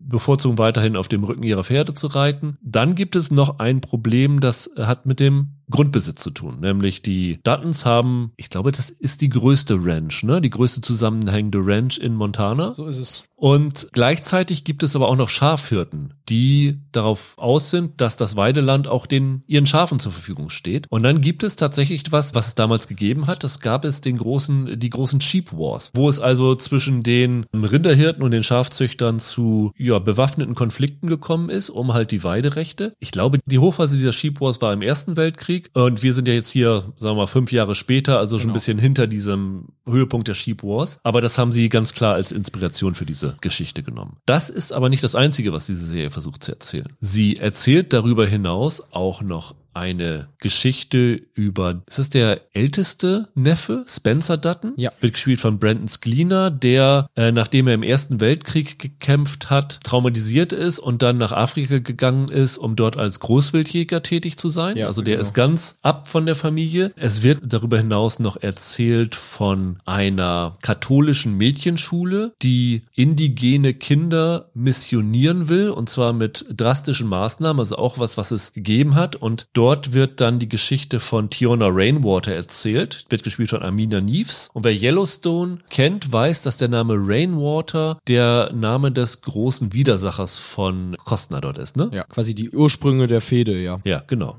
Und das sind so die drei Haupt Erzählstränge, zwischen denen wir immer hin und her springen. Und dann über die acht Folgen sehen, wie halt sich dieser Konflikt mit den Schafhirten, wo übrigens der Anführer gespielt wird von Jerome Flynn, den Bronn aus Game of Thrones. Ja. Und der tut sich zusammen mit einem Investoren, der nämlich auch auf das Land scharf ist, weil er dort die Bodenschätze ausbeuten will. Und der wird gespielt von keinem geringeren als Timothy Dalton. Ja. Die acht Folgen sind alle so 60 Minuten lang, wie so die Yellowstone auch, ne? Ja, wie immer. Und du bist ja ein riesen Yellowstone-Fan. Du Ja. bist ein riesen 1883-Fan. So ist es. Bist du auch ein riesen 1923-Fan? Nein. Nicht, weil das eine schlechte Serie wäre. Im Gegenteil. Wenn man so an Yellowstone hängt, ist die wirklich cozy, die ist wirklich gemütlich anzuschauen, weil die genau dieselben Knöpfe drückt. Und Taylor Sheridan als Autor und diese Leute, die er da um sich geschart hat, die wissen, was sie da tun, die verstehen was vom Erzählen und von atmosphärischem Erzählen. Und ganz viel von dem, was in 1923 stattfindet, spricht mich an und wird jeden ansprechen, der mit Yellowstone was anfangen kann. Ich hatte allerdings hier zum ersten Mal in der Yellowstone-Welt das Gefühl, ich will jetzt noch gar nicht zu weit greifen, aber ich finde, da wird ein bisschen wenig Handlung auf acht Folgen ausgestreckt. Die hohe Qualität in Yellowstone liegt darin, dass du viele aufgemachte Fässer hast, die alle gleichermaßen interessant sind. Also du hast diese ganzen verschiedenen Binnenhandlungen, die sich dann mal überkreuzen, dann wieder auseinander wegdriften und so weiter, die auf verschiedene Figuren zentriert sind, durch die die Serie wahnsinnig reichhaltig ist. Und hier in 1923 hätte ich locker einen Handlungsbogen, ohne mit der Wimper zu zucken, aus dieser Serie rausgeschnitten, weil ich den nicht gebraucht habe. Und auch finde, dass sie da am Ende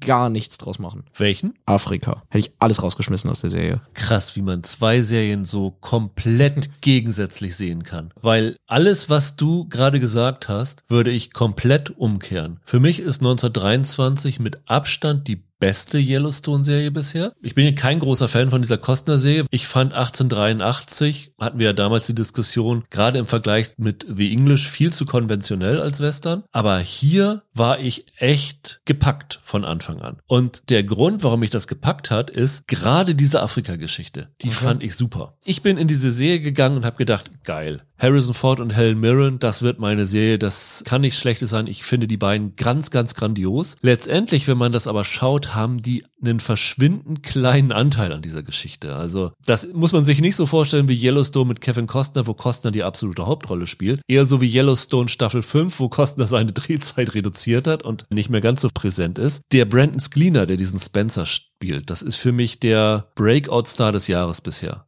Ich finde den so fantastisch. Oha. Diese ganze Großwildjäger-Handlung hat mich total überrascht. Das war was, womit ich überhaupt nicht gerechnet hatte, dass das hier stattfinden würde. Wir haben hier Indiana Jones mit Harrison Ford, aber auch so wie er gekleidet ist, der Brandon Skleener dort, der Spencer Dutton, ist das der Indiana Jones der Serie. Mir hat dieser Abenteueraspekt da total gefallen. Klar ist in dieser Afrika-Geschichte eine relativ schnulzige Liebesgeschichte dabei. Er trifft da so eine britische Aristokratin, Alexandra, gespielt von Julia Schlepfer, in die er sich verliebt, die er versucht, ihrem Verlobten zu entreißen und so. Aber ich fand das spannend. Ich fand den Look toll. Ich fand, die Serie sieht so unfassbar hochwertig aus. Ich fand gerade diese verschiedenen Locations und damit der verbundene verschiedene Look ganz, ganz toll. Und als ich erst gelesen habe, dass diese Serie pro Folge 30 bis 35 Millionen Dollar gekostet haben, so habe ich gedacht, hä? Wie kann denn das so teuer sein? Außer dass Harrison Ford Summe X bekommt. Aber wenn ich hier dann diese verschiedenen Locations sehe und wie aufwendig das Ganze inszeniert ist, und ich meine, dass sie das sogar vor Ort gefilmt haben, Größtenteils ja. verstehe ich, wo dieses Geld reingegangen ist. Abgesehen davon, dass Taylor Sheridan gesagt hat, irgendwie es kostete 20.000 Dollar pro Tag die Pferde zu mieten für die Serie. Ja, das ist ein Riesenkostenfaktor. Das fand ich toll. Ich fand auch diesen Aspekt mit dieser Missionarsschule sehr, sehr faszinierend. Da finde ich aber, die Geschichte kommt im Verlauf dieser Serie viel zu kurz. Also da verlieren sie anscheinend ein bisschen das Interesse dran. Fast am uninteressantesten fand ich alles, was mit dieser Ranch zu tun hat. Weil da habe ich wirklich das Gefühl, okay, das ist ein bisschen so wie Yellowstone, nur mit Harrison Ford statt Kevin Costner, was für mich auch eine Verbesserung ist. Also, die Verwendung des Begriffs relativ eben hat mich geschockt. Denn mein Problem mit diesem Afrika-Plot ist, du hast das genau das richtige Wort benutzt. Das war dermaßen schnulzig, dass ich wirklich mit mir gehadert habe, da nicht vorzuspulen. Wie die sich da anschmachten, nee, das ging nicht. Das war ja 40er Jahre Melodram, das ging wirklich gar nicht. Das fand ich furchtbar. Ich fand das weder süß noch auf eine ehrliche Art romantisch. Ich fand es einfach nervig. Es geht zu lange, der ganze Afrika-Plot hat kein klares Ziel und dann ist mein eigentliches Problem, wir haben vorhin bei der Greif darüber geredet. Da laufen zwei Handlungsbögen, zwei Geschichten nebeneinander und haben nichts miteinander zu tun. Im Sinne von, da gibt's kaum motivischen Zusammenhang. Ich habe kaum das Gefühl, das muss in einer Serie stattfinden und es könnten nicht auch zwei verschiedene sein. Ich habe jedes Mal, wenn wir in Afrika sind, gedacht, wenn ich von vornherein gewusst hätte, die, ihr macht eine ganze Serie, die da in Afrika spielt, mit irgendeinem Datten, der da in Afrika chillt, okay, wunderbar, dann habt ihr da ja offenbar irgendeinen Plan, was ihr da machen wollt. Aber jedes Mal, wenn wir in Afrika waren, habe ich gedacht, nun geht doch zu Fort zurück, das ist doch eigentlich die Geschichte, wegen der wir hier sind. Also eigentlich... Wegen der du vielleicht da bist. Nee, aber eigentlich erzählen wir doch ein Prequel zu einer Serie, die so erfolgreich und so beliebt ist, weil wir ein Prequel erzählen wollen, weil wir erzählen wollen, was kam davor und nicht, was hat irgendein Verwandter, irgendein Vorfahr von den Kostner so in Afrika getrieben. Warum sollte mich das jetzt als Yellowstone-Fan interessieren, was der da macht? Ja, aber wenn sie dann nur diese Geschichte erzählen würden, dass die Duttons sich wieder mit neuen Leuten streiten um ihr Land, dann ist das ja redundant. Aber das ist ein anderes Problem. Das ist dann ein Problem dessen, wie sie die Geschichte auf der Ranch ausrichten, nämlich dass sie da tatsächlich zu dicht am Original sind. 1883 war weit weg, weil der Witz ja quasi war, Yellowstone ist Neo-Western und 1883 ist ein richtiger Western. Ja, und 1883 ist Roadmovie mehr, ja, genau. genau. Das ist ein anderes Problem, dass sie 1923 in der Fort Mirren-Handlung nicht so richtig wissen, was sie da eigenes zu erzählen haben. Aber die Lösung kann nicht sein, mir eine unfassbar kitschige Liebesgeschichte irgendwo da in Afrika hier jenseits von Afrika zu erzählen. Also nee. Keine jenseits von Afrika-Lästerung hier an diesem Tisch, bitte. Da habe ich mich, also derbe gelangweilt ist vielleicht ein Stück zu hart, aber es gab wirklich Szenen, da war der Finger schon auf der Vorspultaste. Ich habe ihn nicht gedrückt, aber das ging für mich nicht. Wenn das die ganze Serie wäre, ich meine, da wäre es auch scheiße, aber wenn die ganze Serie davon handeln würde, von ihm in Afrika und von der Geschichte auch mit der mit der Schule und so weiter. Okay, wenn das irgendein Bezug zu den Themen hätte, zu den Elementen, die Yellowstone und 1883 ausmachen. Also wenn ich da irgendwie erkennen würde, warum wir das erzählen und was das mit irgendwas zu tun hat, schön und gut. Aber so wie das jetzt war, hatte ich wirklich das Gefühl, ich gucke die fünfte Staffel Yellowstone und alle halbe Stunde mache ich jenseits von Afrika an für ein paar Minuten. Das hat sich für mich nicht erschlossen, was das sollte. Ich bin jetzt aber nicht so ein Hardcore-Yellowstone-Fan wie du. Also Yellowstone kann mir den Buckel runterrutschen, ehrlich gesagt. Was mich hier gehalten hat, ist, dass ich sämtliche Plots richtig exzellent gespielt finde. Ich finde die perfekt gecastet. Ich finde den Scleener und die Schlepfer super. Ich finde die Neves in dieser Missionarsgeschichte super. Auch den Typen, der da den Oberpriester da spielt, den quasi den Bösewicht der Geschichte Geschichte. Großartig. Und Helen Mirren und Harrison Ford sind sensationell. Also wie die da ihre Altersliebesgeschichte erzählen, ist ganz, ganz toll. Ja, das war anrührend. Ja. Die fand ich tatsächlich anrührend. 1923 ist eine viel romantischere Geschichte als alle anderen Geschichten. Hier geht es auch um romantisierende Bilder. Also das in Afrika hat ja auch was Romantisches von der Optik her. Weiß ich nicht, die Serie hat mich irgendwie total gepackt. Mein Problem war eher, ich habe mir in den Harrison Ford-Szenen gewünscht, oh bitte geht wieder nach Afrika. Und dann habe ich mir in der Afrika-Szene gewünscht, ich will jetzt wieder wissen, was in der Missionarsschule stattfindet, weil ich fand die Geschichten alle so packend, so toll. Das Einzige, wo man, wie ich finde, zu Recht was kritisieren kann, ist, dass die Ausgewogenheit zwischen diesen Geschichten nicht, dass sie die nicht ganz so hinbekommen. Also wie gesagt, diese Missionarsgeschichte vergessen sie lange Zeit zwischendurch, dann konzentrieren sie sich in Folge 7, glaube ich, wieder ein bisschen mehr auf diese, diesen Aspekt. Aber ich war wirklich wirklich happy, jede Woche eine Folge von 1923 zu schauen, weil ich finde, das ist eine Serie, die wirklich davon profitiert, wenn du sie im Wochenrhythmus schaust. Ich hatte das Gefühl, die haben in allen drei Plots nicht genug Handlung für eine eigene Staffel. Und deshalb erzählen sie mir drei Geschichten, die sich nicht gelohnt hätten oder die es nicht geschafft hätten, alleine für sich zu stehen. Ich habe wirklich keine Ahnung,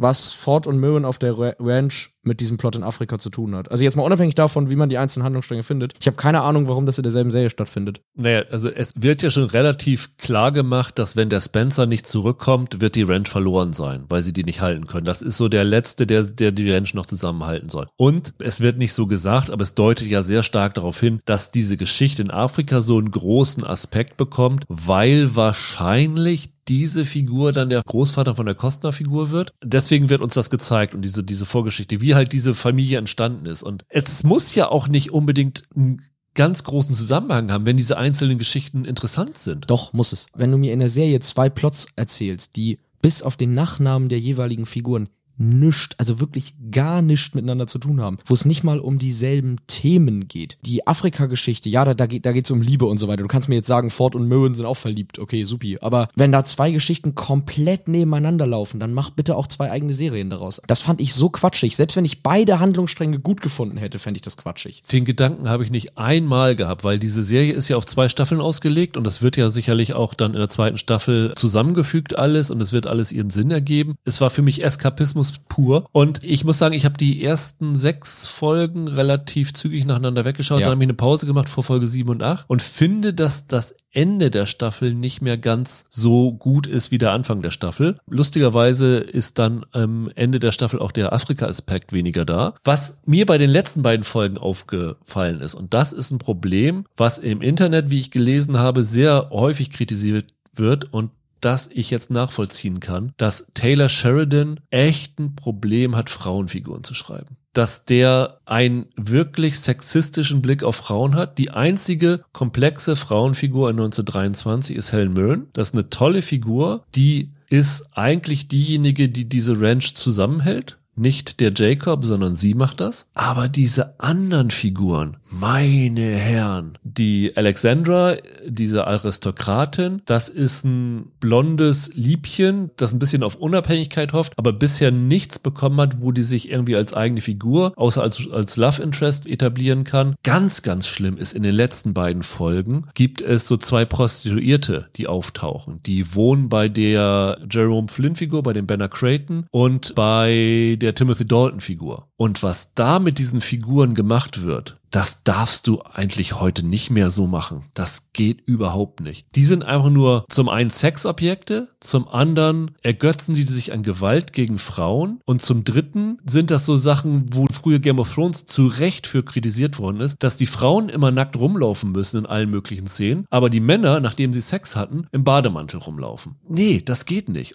Ich kann nicht so für, für Yellowstone sprechen, aber nach dem, was ich gelesen habe, soll das in Yellowstone genau das gleiche Problem sein. Und der Typ hat einfach ein Problem mit Frauenfiguren. Und man sieht, wenn du dir anguckst, 1883, Yellowstone und 1923. Keine einzige Folge von, was sind's, sieben Staffeln, wurde auch nur irgendwie von einer Frau mitgeschrieben. Und das ist ein echtes Problem, was mir am Ende dieser ersten Staffel von 1923 echt übel aufgestoßen ist und was mir, wenn ich jetzt weitere Sheridan-Serien anschauen werde, wahrscheinlich mir im Gedächtnis bleibt und äh, was für mich so Probleme aufwirft. Ich sehe das, glaube ich, größtenteils sehr anders. Ich glaube, wenn der Typ äh, ein Problem mit Frauen hätte, würde er die Helen Mirren-Figur so nicht schreiben, denn die ist ja hier die eigentliche Chefin auf dieser Ranch und auch der stärkere Charakter als Ford. Das würdest du ja nicht wirklich machen, wenn du ein sexistisches Weltbild hattest. Dann wäre so eine Naja, Figur vielleicht ist ihm, Unsinn. ist ihm eine Frau wie Helen Mirren zu alt, um sie für ihn sexistisch Ja, zu sehen. Das, das glaube ich nicht. Also Yellowstone 1883 und 1923 spielen entweder in Zeiten oder in Gesellschaftsschichten, in denen Frauen leider wirklich schäbig behandelt werden. Die Serien zeigen das und gleichzeitig gibt es immer wieder Momente, zugegeben in 1923 weniger, aber sowohl in 1883 als in Yellowstone, in denen diese Frauenfiguren versuchen, sich dagegen aufzulehnen. Nur eben, so wie es konsequent ist, weil es nun mal entweder so war oder leider so ist, ohne großen Erfolg, weil sie nicht wirklich eine Chance haben, da rauszukommen. Ja, du kannst diese Figuren in so eine Rolle reinschreiben, aber es ist ja eine andere Sache, wie die inszeniert werden. Wenn du dir diese vorletzte, letzte Folge anguckst, wie diese beiden Prostituierten inszeniert werden, da weiß ich nicht, ob Paramount Plus Intimacy-Koordinatoren abgeschafft hat, weil das geht überhaupt nicht. Das fand ich wirklich entsetzlich. Da finde ich, muss man zu Recht kritisieren, warum holt er sich nicht Frauen dazu? Ich glaube, auch als Regisseurin sind, glaube ich, nur bei Yellowstone ist, glaube ich, eine Regisseurin irgendwann mal dabei gewesen in der fünften Staffel oder so. Fand ich ganz komisch. Also das ist mein größter Kritikpunkt an der Serie. Aber ansonsten habe ich da wirklich die mit Vergnügen geschaut und äh, war für mich lange Zeit ein Kandidat auf jeden Fall für meine Quartalstop, vielleicht sogar meine Jahrestop 10. Jetzt nach den letzten beiden Folgen, die ich nicht mehr ganz so gut fand, bin ich mir nicht mehr ganz so sicher. Aber auf jeden Fall freue ich mich da auf eine zweite Staffel und Ford und Mirren sind toll. Ich glaube, in der ersten oder zweiten Folge gibt es so eine Szene, wo sie vorm Spiegel stehen und die beiden Senioren sich ihre Liebe gestehen. Das war für mich eine der schönsten romantischen Szenen, die ich seit Jahren gesehen habe. Ja, weil sie im Gegensatz zu dem Afrika-Plot subtil ist und tatsächlich so wirkt, wie Menschen miteinander umgehen. Die beiden fand ich auch gut. Noch besser fand ich Jerome Flynn. Den finde ich als Widerling richtig super. Der hat halt einfach das perfekte Gesicht für so eine Rolle. Und hier Der Robert Patrick als so ein schießwütiger Sheriff ist zum Beispiel eine schöne kleine Figur, wie ich sie aus diesem Yellowstone-Kosmos kenne und die Sheridan immer einbaut. Also genau dieser Typus Charakter und die bei ihm immer so ein bisschen pfiffiger benutzt werden, als das sonst im Genre der Fall ist. Ich hatte mit dem eigentlichen Farmplot keine Probleme. Ich fand, da wird durchaus was Spannendes erzählt über Amerika, so wie es halt in Yellowstone gemacht wird. Das, das Problem liegt da für mich höchstens darin, dass es einfach zu ähnlich an dem ist, was in Yellowstone erzählt wird. Du hast halt wirklich Figuren, die sich eins zu eins übertragen. Ford grummelt da genau denselben Scheiß, den Kostner auch reden würde. Nur um ehrlich zu sein, hat seine Figur sehr viel weniger Profil als Kostner sie bekommt. Ist ja auch klar bei fünf Staffeln gegen ein paar Folgen. Ja, aber ist es hier nicht so, dass es eigentlich um eine Familie geht, die droht von der Zeit überholt zu werden, die droht zurückzufallen, weil sie halt nicht mit der Moderne mitgeht, weil sie sich dagegen sträubt, Elektrizität zu holen und an ihren alten Werten festhalten. Und deswegen ist dann auch dieser Afrika-Plot dabei, weil dort der junge, moderne, aufgeschlossene kommt, der dann da die Farm wieder hochholt. Also ich glaube, das ist eine Familie, die droht alles zu verlieren, weil sie in ihren alten Standpunkten festgezurrt sind und das jetzt sozusagen in die Moderne gebracht werden muss. Das ist die eigentliche Geschichte für, von 1923. Das ist der Plot von Yellowstone. Da hast du den alten schießwütigen Cowboy, der schlicht nicht akzeptieren will, wenn jetzt irgendwelche Nachfahren der Native Americans kommen und sagen, sorry Mann, das ist unser Land. Und der irgendwelche Touristen mit der Schrotflinte wegballert, also in die Luft schießt und die wegjagt und sagt, ja, this is how we handle things in America. Das ist genau der Plot von Yellowstone. Da ist in 1923 bis auf die zeitliche Verschiebung in die Vergangenheit nichts drinne, was in Yellowstone nicht schon besser erzählt wurde. Das sind hier welche, die von den technischen Errungenschaften sich distanzieren und, und der Kostner-Figur ist jemand, der, sagen wir mal, so ein alter, verbohrter Republikaner ist. Ja, aber das macht für mich als Zuschauer nicht wirklich einen Unterschied, warum die diese Probleme haben. Am Ende haben sie genau dieselben Probleme. Wie gesagt, ich will die Serie jetzt auch gar nicht so schlecht machen. Ich fand die durchaus unterhaltsam, wann immer sie nicht in Afrika gespielt hat. Und finde, da sind starke Schauspieler bei, die gut geschriebene Szenen bekommen und wirklich starke Dialoge auch teilweise haben. Also um Gottes Willen. Yellowstone ist ja immer so auf eine soapige Art und Weise irgendwie Heimatfernsehen, also Heimatfilmfernsehen sozusagen. Und die haben hier halt auch wieder Landschaftsaufnahmen, da bleibt dir die Spucke weg. Da denkst du, ey, unfassbar. Ihr könnt die Leute da einfach nur irgendwo ins Bild stellen und du bist gefesselt davon, wie das da ausschaut. Und wie gesagt, ich habe jetzt anders als du, ehrlich gesagt, diese Probleme mit Frauencharakteren nicht wahrgenommen. Ich finde das nicht so richtig zutreffend, aber diese Afrika-Schnulze, da weiß ich nicht. Als Yellowstone-Fan finde ich, ist es zu halbgar. Mir erzählt das nichts, was ich nicht aus Yellowstone schon wüsste. Ich bin mal gespannt, Michael, ob am Ende des Jahres in euren Hörerlisten die letzte Staffel Yellowstone oder 1923 dann höher gelistet ist, weil ich glaube, dass 1923 deutlich mehr Zuspruch bekommt, aber da bin ich wirklich sehr gespannt drauf. Ist ja kein Kunststück, wenn jetzt die letzten Jahre Yellowstone auch bei den Hörern nie weit oben war und es dementsprechend nicht viele gibt, die sich die letzte Staffel angucken. Also 1923 kann man sich ansehen, ohne Yellowstone oder 1883 zu kennen, weil es wieder eine neue Serie ist, war bei 1883 auch so. Also dass eine erste Staffel von einer neuen Serie wahrscheinlich mehr Leute anspricht als die fünfte Staffel von einer bereits laufenden, fände ich jetzt ehrlich gesagt nicht überraschend. Aber ich behaupte, wer fünf Staffeln Yellowstone gesehen hat, wird nach 1923 sich fragen, was Sheridan einem da Neues erzählen wollte, weil da nicht viel ist. Ja, und wer 1923 gesehen hat und danach fünf Staffeln Yellowstone guckt, fragt sich, warum habe ich nicht nach 1923 aufgehört? Das ist meine Prognose. Ah, dann hat man Augen und Ohren zugehalten bei Yellowstone. Ah, weiß ich nicht. Doch, doch, doch. Kommen wir zu unserer letzten Serie, Michael. German Genius heißt das Ganze, läuft bei Warner TV Comedy. Ja. Und bei Wow, und ich glaube, wenn ich mich nicht ganz täusche, ich hoffe, ich erzähle nichts Falsches, ich glaube auch bei Magenta TV. Ich bin aber nicht hundertprozentig sicher, weil ich meine, die Warner TV Sachen kommen bei beiden äh, Streaming-Anbietern. Guckt irgendwer Warner TV? Ja. Echt, guckst du das? Wenn ich nach Hause komme und mir langweilig ist und ich keine Lust habe, einen Streamingdienst anzumachen, komme ich meistens so um 18, 18.30 da läuft gerade die Young Sheldon Big Bang Theory Wiederholschiene, die nebenher läuft, während ich irgendwie meine Nudeln esse oder so. Da äh, läuft das bei mir so als, wie nennt man so, als Hintergrundgeräusch. Das klingt, als wäre es die Pay-TV-Alternative zu ProSieben. Ja, genau. Oh. Das ist so ungefähr. Ah ja. Ich glaube, ich habe da noch nie in meinem Leben diesen Sender geöffnet. Das Ganze ist eine Serie von äh, Kida Kodre Ramadan, den wir zuletzt bei Asbest hatten und die Serie fanden wir ziemlich grausam. Ja, ist richtig. in der ARD-Mediathek. Hier versucht er sich aber nicht an einem neuen Gangster vor Blocks mäßigen Verschnitt, sondern es ist eine Comedy-Serie. Und zwar ist die Basis dafür eine reale Geschichte, die dann auch hier wieder metamäßig verarbeitet wird. Nämlich als vor Blocks gelaufen ist, hat irgendwann Ricky Gervais of The Office Fame bei Twitter zukunde gegeben, dass er ein riesen Blocks-Fan ist und was das für eine gigantisch geile Serie ist und dass sie jeder sich anschauen sollte. Und über diesen Tweet sind Ramadan und Ricky Gervais ins Gespräch gekommen und äh, haben sich wohl ganz gut verstanden. Und daraus ist dann die Idee für German Genius entstanden. Ich habe die nie gesehen, aber es gab eine Serie von Gervais, die hieß Extras. Da spielt er einen Komparsen, der auf den großen Drehbuch im Film hofft, der aber nie kommt. Und stattdessen hat er irgendwelche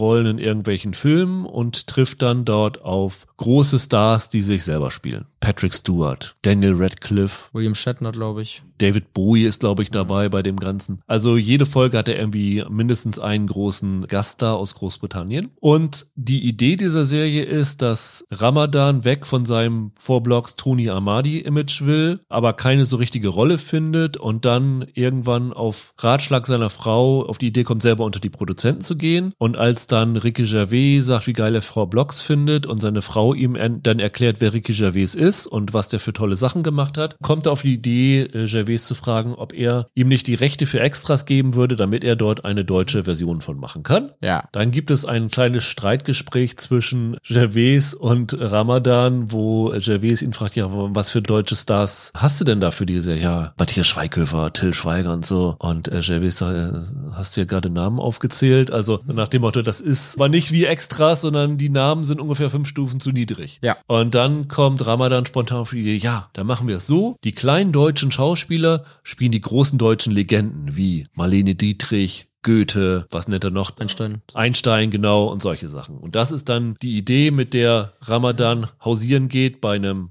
deutschen Fernsehsender, BRR, was offensichtlich RBB sein soll. Und dann versuchen sie dort diese Serie zum Laufen zu bringen.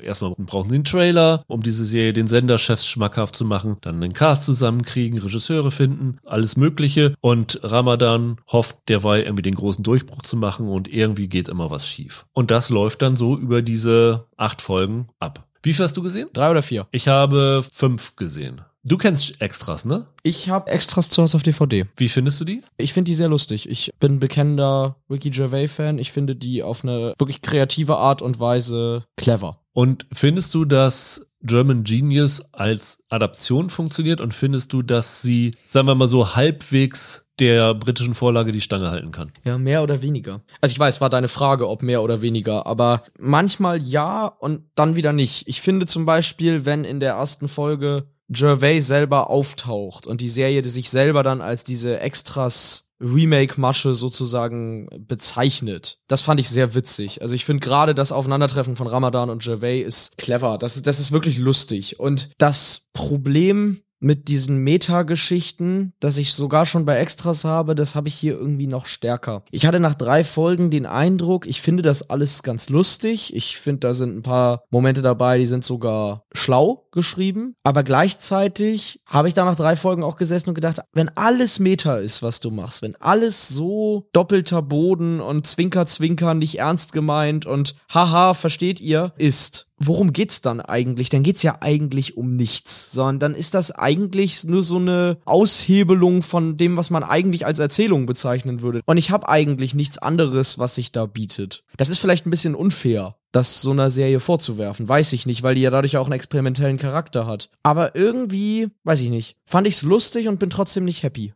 Ich glaube, ich finde es ein bisschen besser als du. Ich finde es auch nicht perfekt. Das ist definitiv keine Serie, wo du von der ersten bis zur letzten Minute durchlachst. Ich glaube aber, das will sie auch gar nicht sein. Ich finde, die Serie hat genügend Schmunzelmomente und clevere Ideen, um echt von Anfang bis Ende gut zu unterhalten. Das kann man sich wirklich gut anschauen. Wir haben ja bei Asbest schon gesagt, dass wenn Ramadan mal sein Handy verliert und irgendwer das findet, dass er wahrscheinlich die Telefonnummern von allen Stars aus Deutschland hat. Was der für Kontakte hat, ist unfassbar. Und das kommt hier nochmal deutlicher zum Tragen, weil das dann natürlich Frederik Lau wieder dabei ist und sowas alles. Okay. Auch Maria Furtwängler, die ja nun auch ihre eigene Comedy-Serie, ich glaube, die hatten so eine Pandemie-Serie bei Warner gemacht hat. Auch klar. Selbst Detlef Buck und Heike Makatsch und so, das überrascht mich auch noch nicht. Oder Olli Schulz oder Katrin Bauerfeind, die da auftauchen oder Kurt Krömer. Aber, dass in dieser Serie ein Wim Wenders dabei ist, dass ein Volker Schlöndorf dabei ist, da ist mir echt die Kinnlade runtergeklappt. Und das sind nicht nur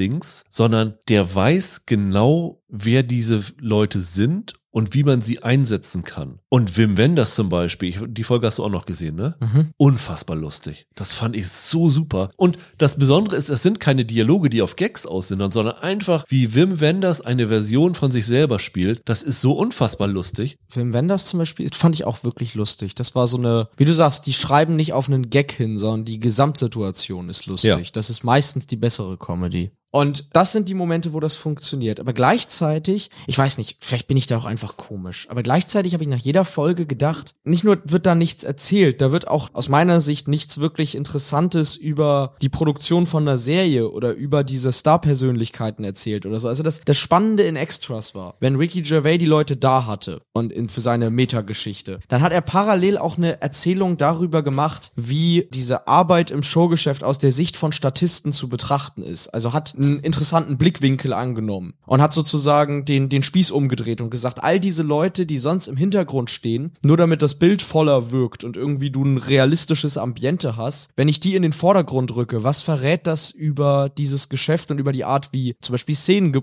hingestellt werden oder wie Stars interagieren und eingesetzt werden? Und mir fehlt irgendwie so eine Ebene in German Genius. Ich verrate dir was. Okay. German Genius hat einen anderen Ansatz als Extras, meiner Meinung nach. Extras erzählt ja wirklich die Geschichte aus Sicht eines Komparsen. Spielt Ricky Gervais sich selber in Extras oder spielt er eine Figur? Nee, er ist Statist. Gut, also ist nicht der große Star Nein, Ricky nein. Gervais, der was Nein, macht, sondern es ist wirklich ein Statist. So. Und ich glaube, German Genius hat einen anderen Ansatz. Deswegen hast du es auch nicht aus Sicht eines Statisten erzählt, sondern was hier erzählt wird, ist, wie jemand versucht, in Deutschland eine Serie zum Laufen zu bringen und dort ständig auf bornierte Produzenten und Senderchefs trifft, die überhaupt kein Verständnis von Kunst haben. Ja, Ich glaube, das ist das, was die Serie wirklich sagen will. Weil diese BRR-Dinger, das ist ganz garantiert stellvertretend für eine Produktion bei ARD, bei der ZDF, wo du sagst, können wir das nicht als Tatort machen. ja, das ist da drin, das stimmt. Aber in dem Moment, in dem alle Figuren als sie selbst auftreten und in dem jede Star-Persona erstmal nur ihre Star-Persona ist, aber irgendwie nicht ihre richtige Star-Persona, denn Wim Wenders spielt ja nicht Wim Wenders, sondern er spielt eine lustig gemeinte Meta-Version von Wim Wenders. In dem Moment fällt es mir schwierig zu wissen, wann ich die Serie in irgendeiner Form für wahrhaftig nehmen soll und wann das alles einen doppelten, dreifachen und vierfachen Boden hat. Das ist alles so satirisch, dass ich den Kern darin nicht mehr ganz verstehe. Und in Extras hast du dann eben den Effekt, Gervais heißt da Andy Millman und Stephen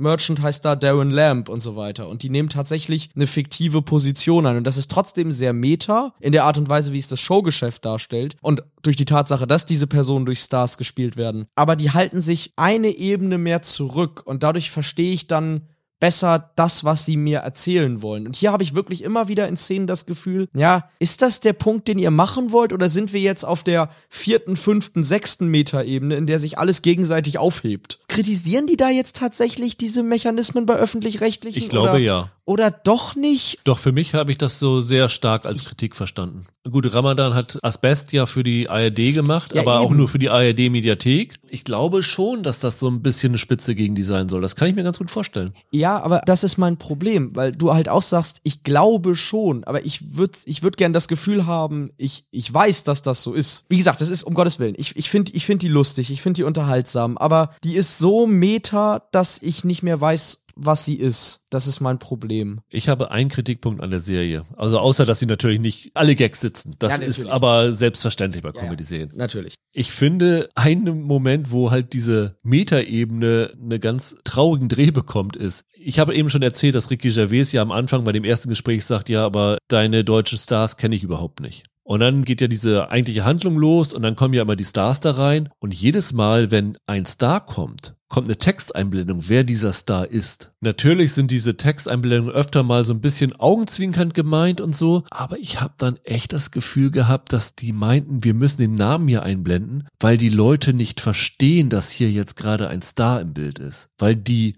halt nicht Patrick Stewart oder David Bowie oder Daniel Radcliffe sind sondern halt nur in Deutschland bekannte Darsteller und auch nur in Deutschland bestimmten Zuschauern bekannte Darsteller sind. Ja, aber da sind wir jetzt bei meinem Punkt. Ist das so oder ist das der Witz? dass sie da jetzt selbst Leute erklären, die offensichtlich wären. Ja, ist halt die Frage. Weiß der normale Warner TV Comedy Wow-Zuschauer, wenn Wim Wenders im Kino sitzt, dass es Wim Wenders ist? Ich glaube nicht. Tja, wenn du den Text bei allen einblendest, also auch bei denen, die quasi für jeden offensichtlich wären, wie jetzt die Furtwängler oder so. Also das Letzte, was du machen kannst, ist, du bist nicht bekannt genug, bei dir mussten wir eine Namenseinblendung machen. Da musst du es schon konsequent durchziehen. Schon klar, aber da bin ich mir bei dieser Serie unschlüssig. Ich weiß nicht, ob sie das wirklich machen aus dem Gedanken raus oder ob sie sich über sich selber lustig machen oder ob sie einen Witz darüber machen, was Gervais am Anfang sagt. Das ist halt das Problem. Ich finde die nicht zu durchschauen. Die, die ist so abgespaced auf die Art und Weise. Auf eine Art und Weise fand ich es irgendwie lustig zum Beispiel, dass da jedes Mal so ein, so ein kleiner eine Erkläreinblendung dabei ist. Gerade weil du sagst, die sind auch teilweise ein bisschen ironisch formuliert oder ein bisschen, ein bisschen aufgeladen witzig geschrieben. Aber keine Ahnung, ich verstehe nicht ganz, was für eine, was, was, was die Sendung ist. Komme ich nicht dahinter.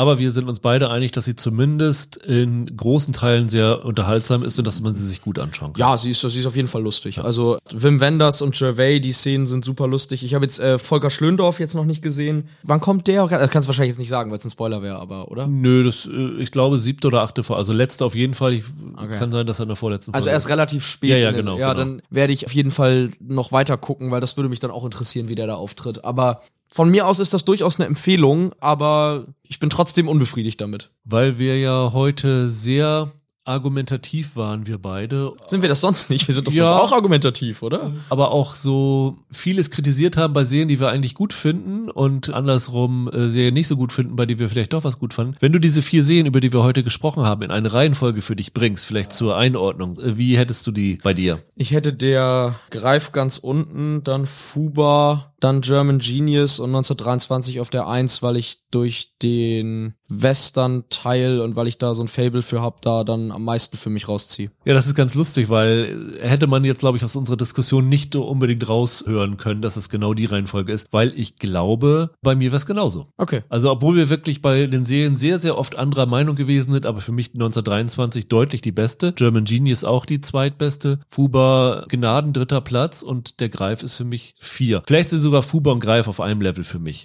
So kann man vielleicht so einen Eindruck dann am Ende doch nochmal bekommen, wie das für uns so eine Abstufung ist. Ja, ist ganz interessant, weil ich glaube, ich finde einige der Serien besser als du und du findest andere deutlich besser als ich, aber ja. trotzdem sind wir uns zumindest ja. in der Relation genau, untereinander genau, einig. Genau. Ja, das, das stimmt schon. Dann, Michael, danke ich dir. Wir ich hören dir. uns in der nächsten Woche wieder. Dann haben wir einen Nachholer, nämlich wir haben es leider nicht schaffen können, American Born Chinese zu sehen, weil es keine Screener gab. Die holen wir nächste Woche nach. Wir sprechen über eine Serie, hattest du die mal bei dir in der Vorschau-Liste? Our Flag Means Death, die bei RTL Plus kommt, von Taika Waititi? Hatte ich 2022 auf der Vorschauliste, kommt ja leider dann erst jetzt. Ja. ja. Und wir sprechen über eine Serie, die Holger auf seiner Vorschauliste hatte, nämlich The Days bei Netflix, die Serie über die Fukushima-Katastrophe, die auch am 1.6. startet. Das neue Tschernobyl, Fragezeichen. Fragezeichen, genau. Bis dahin, habt ein schönes Wochenende, bleibt gesund, macht's gut, ciao, ciao. Ciao.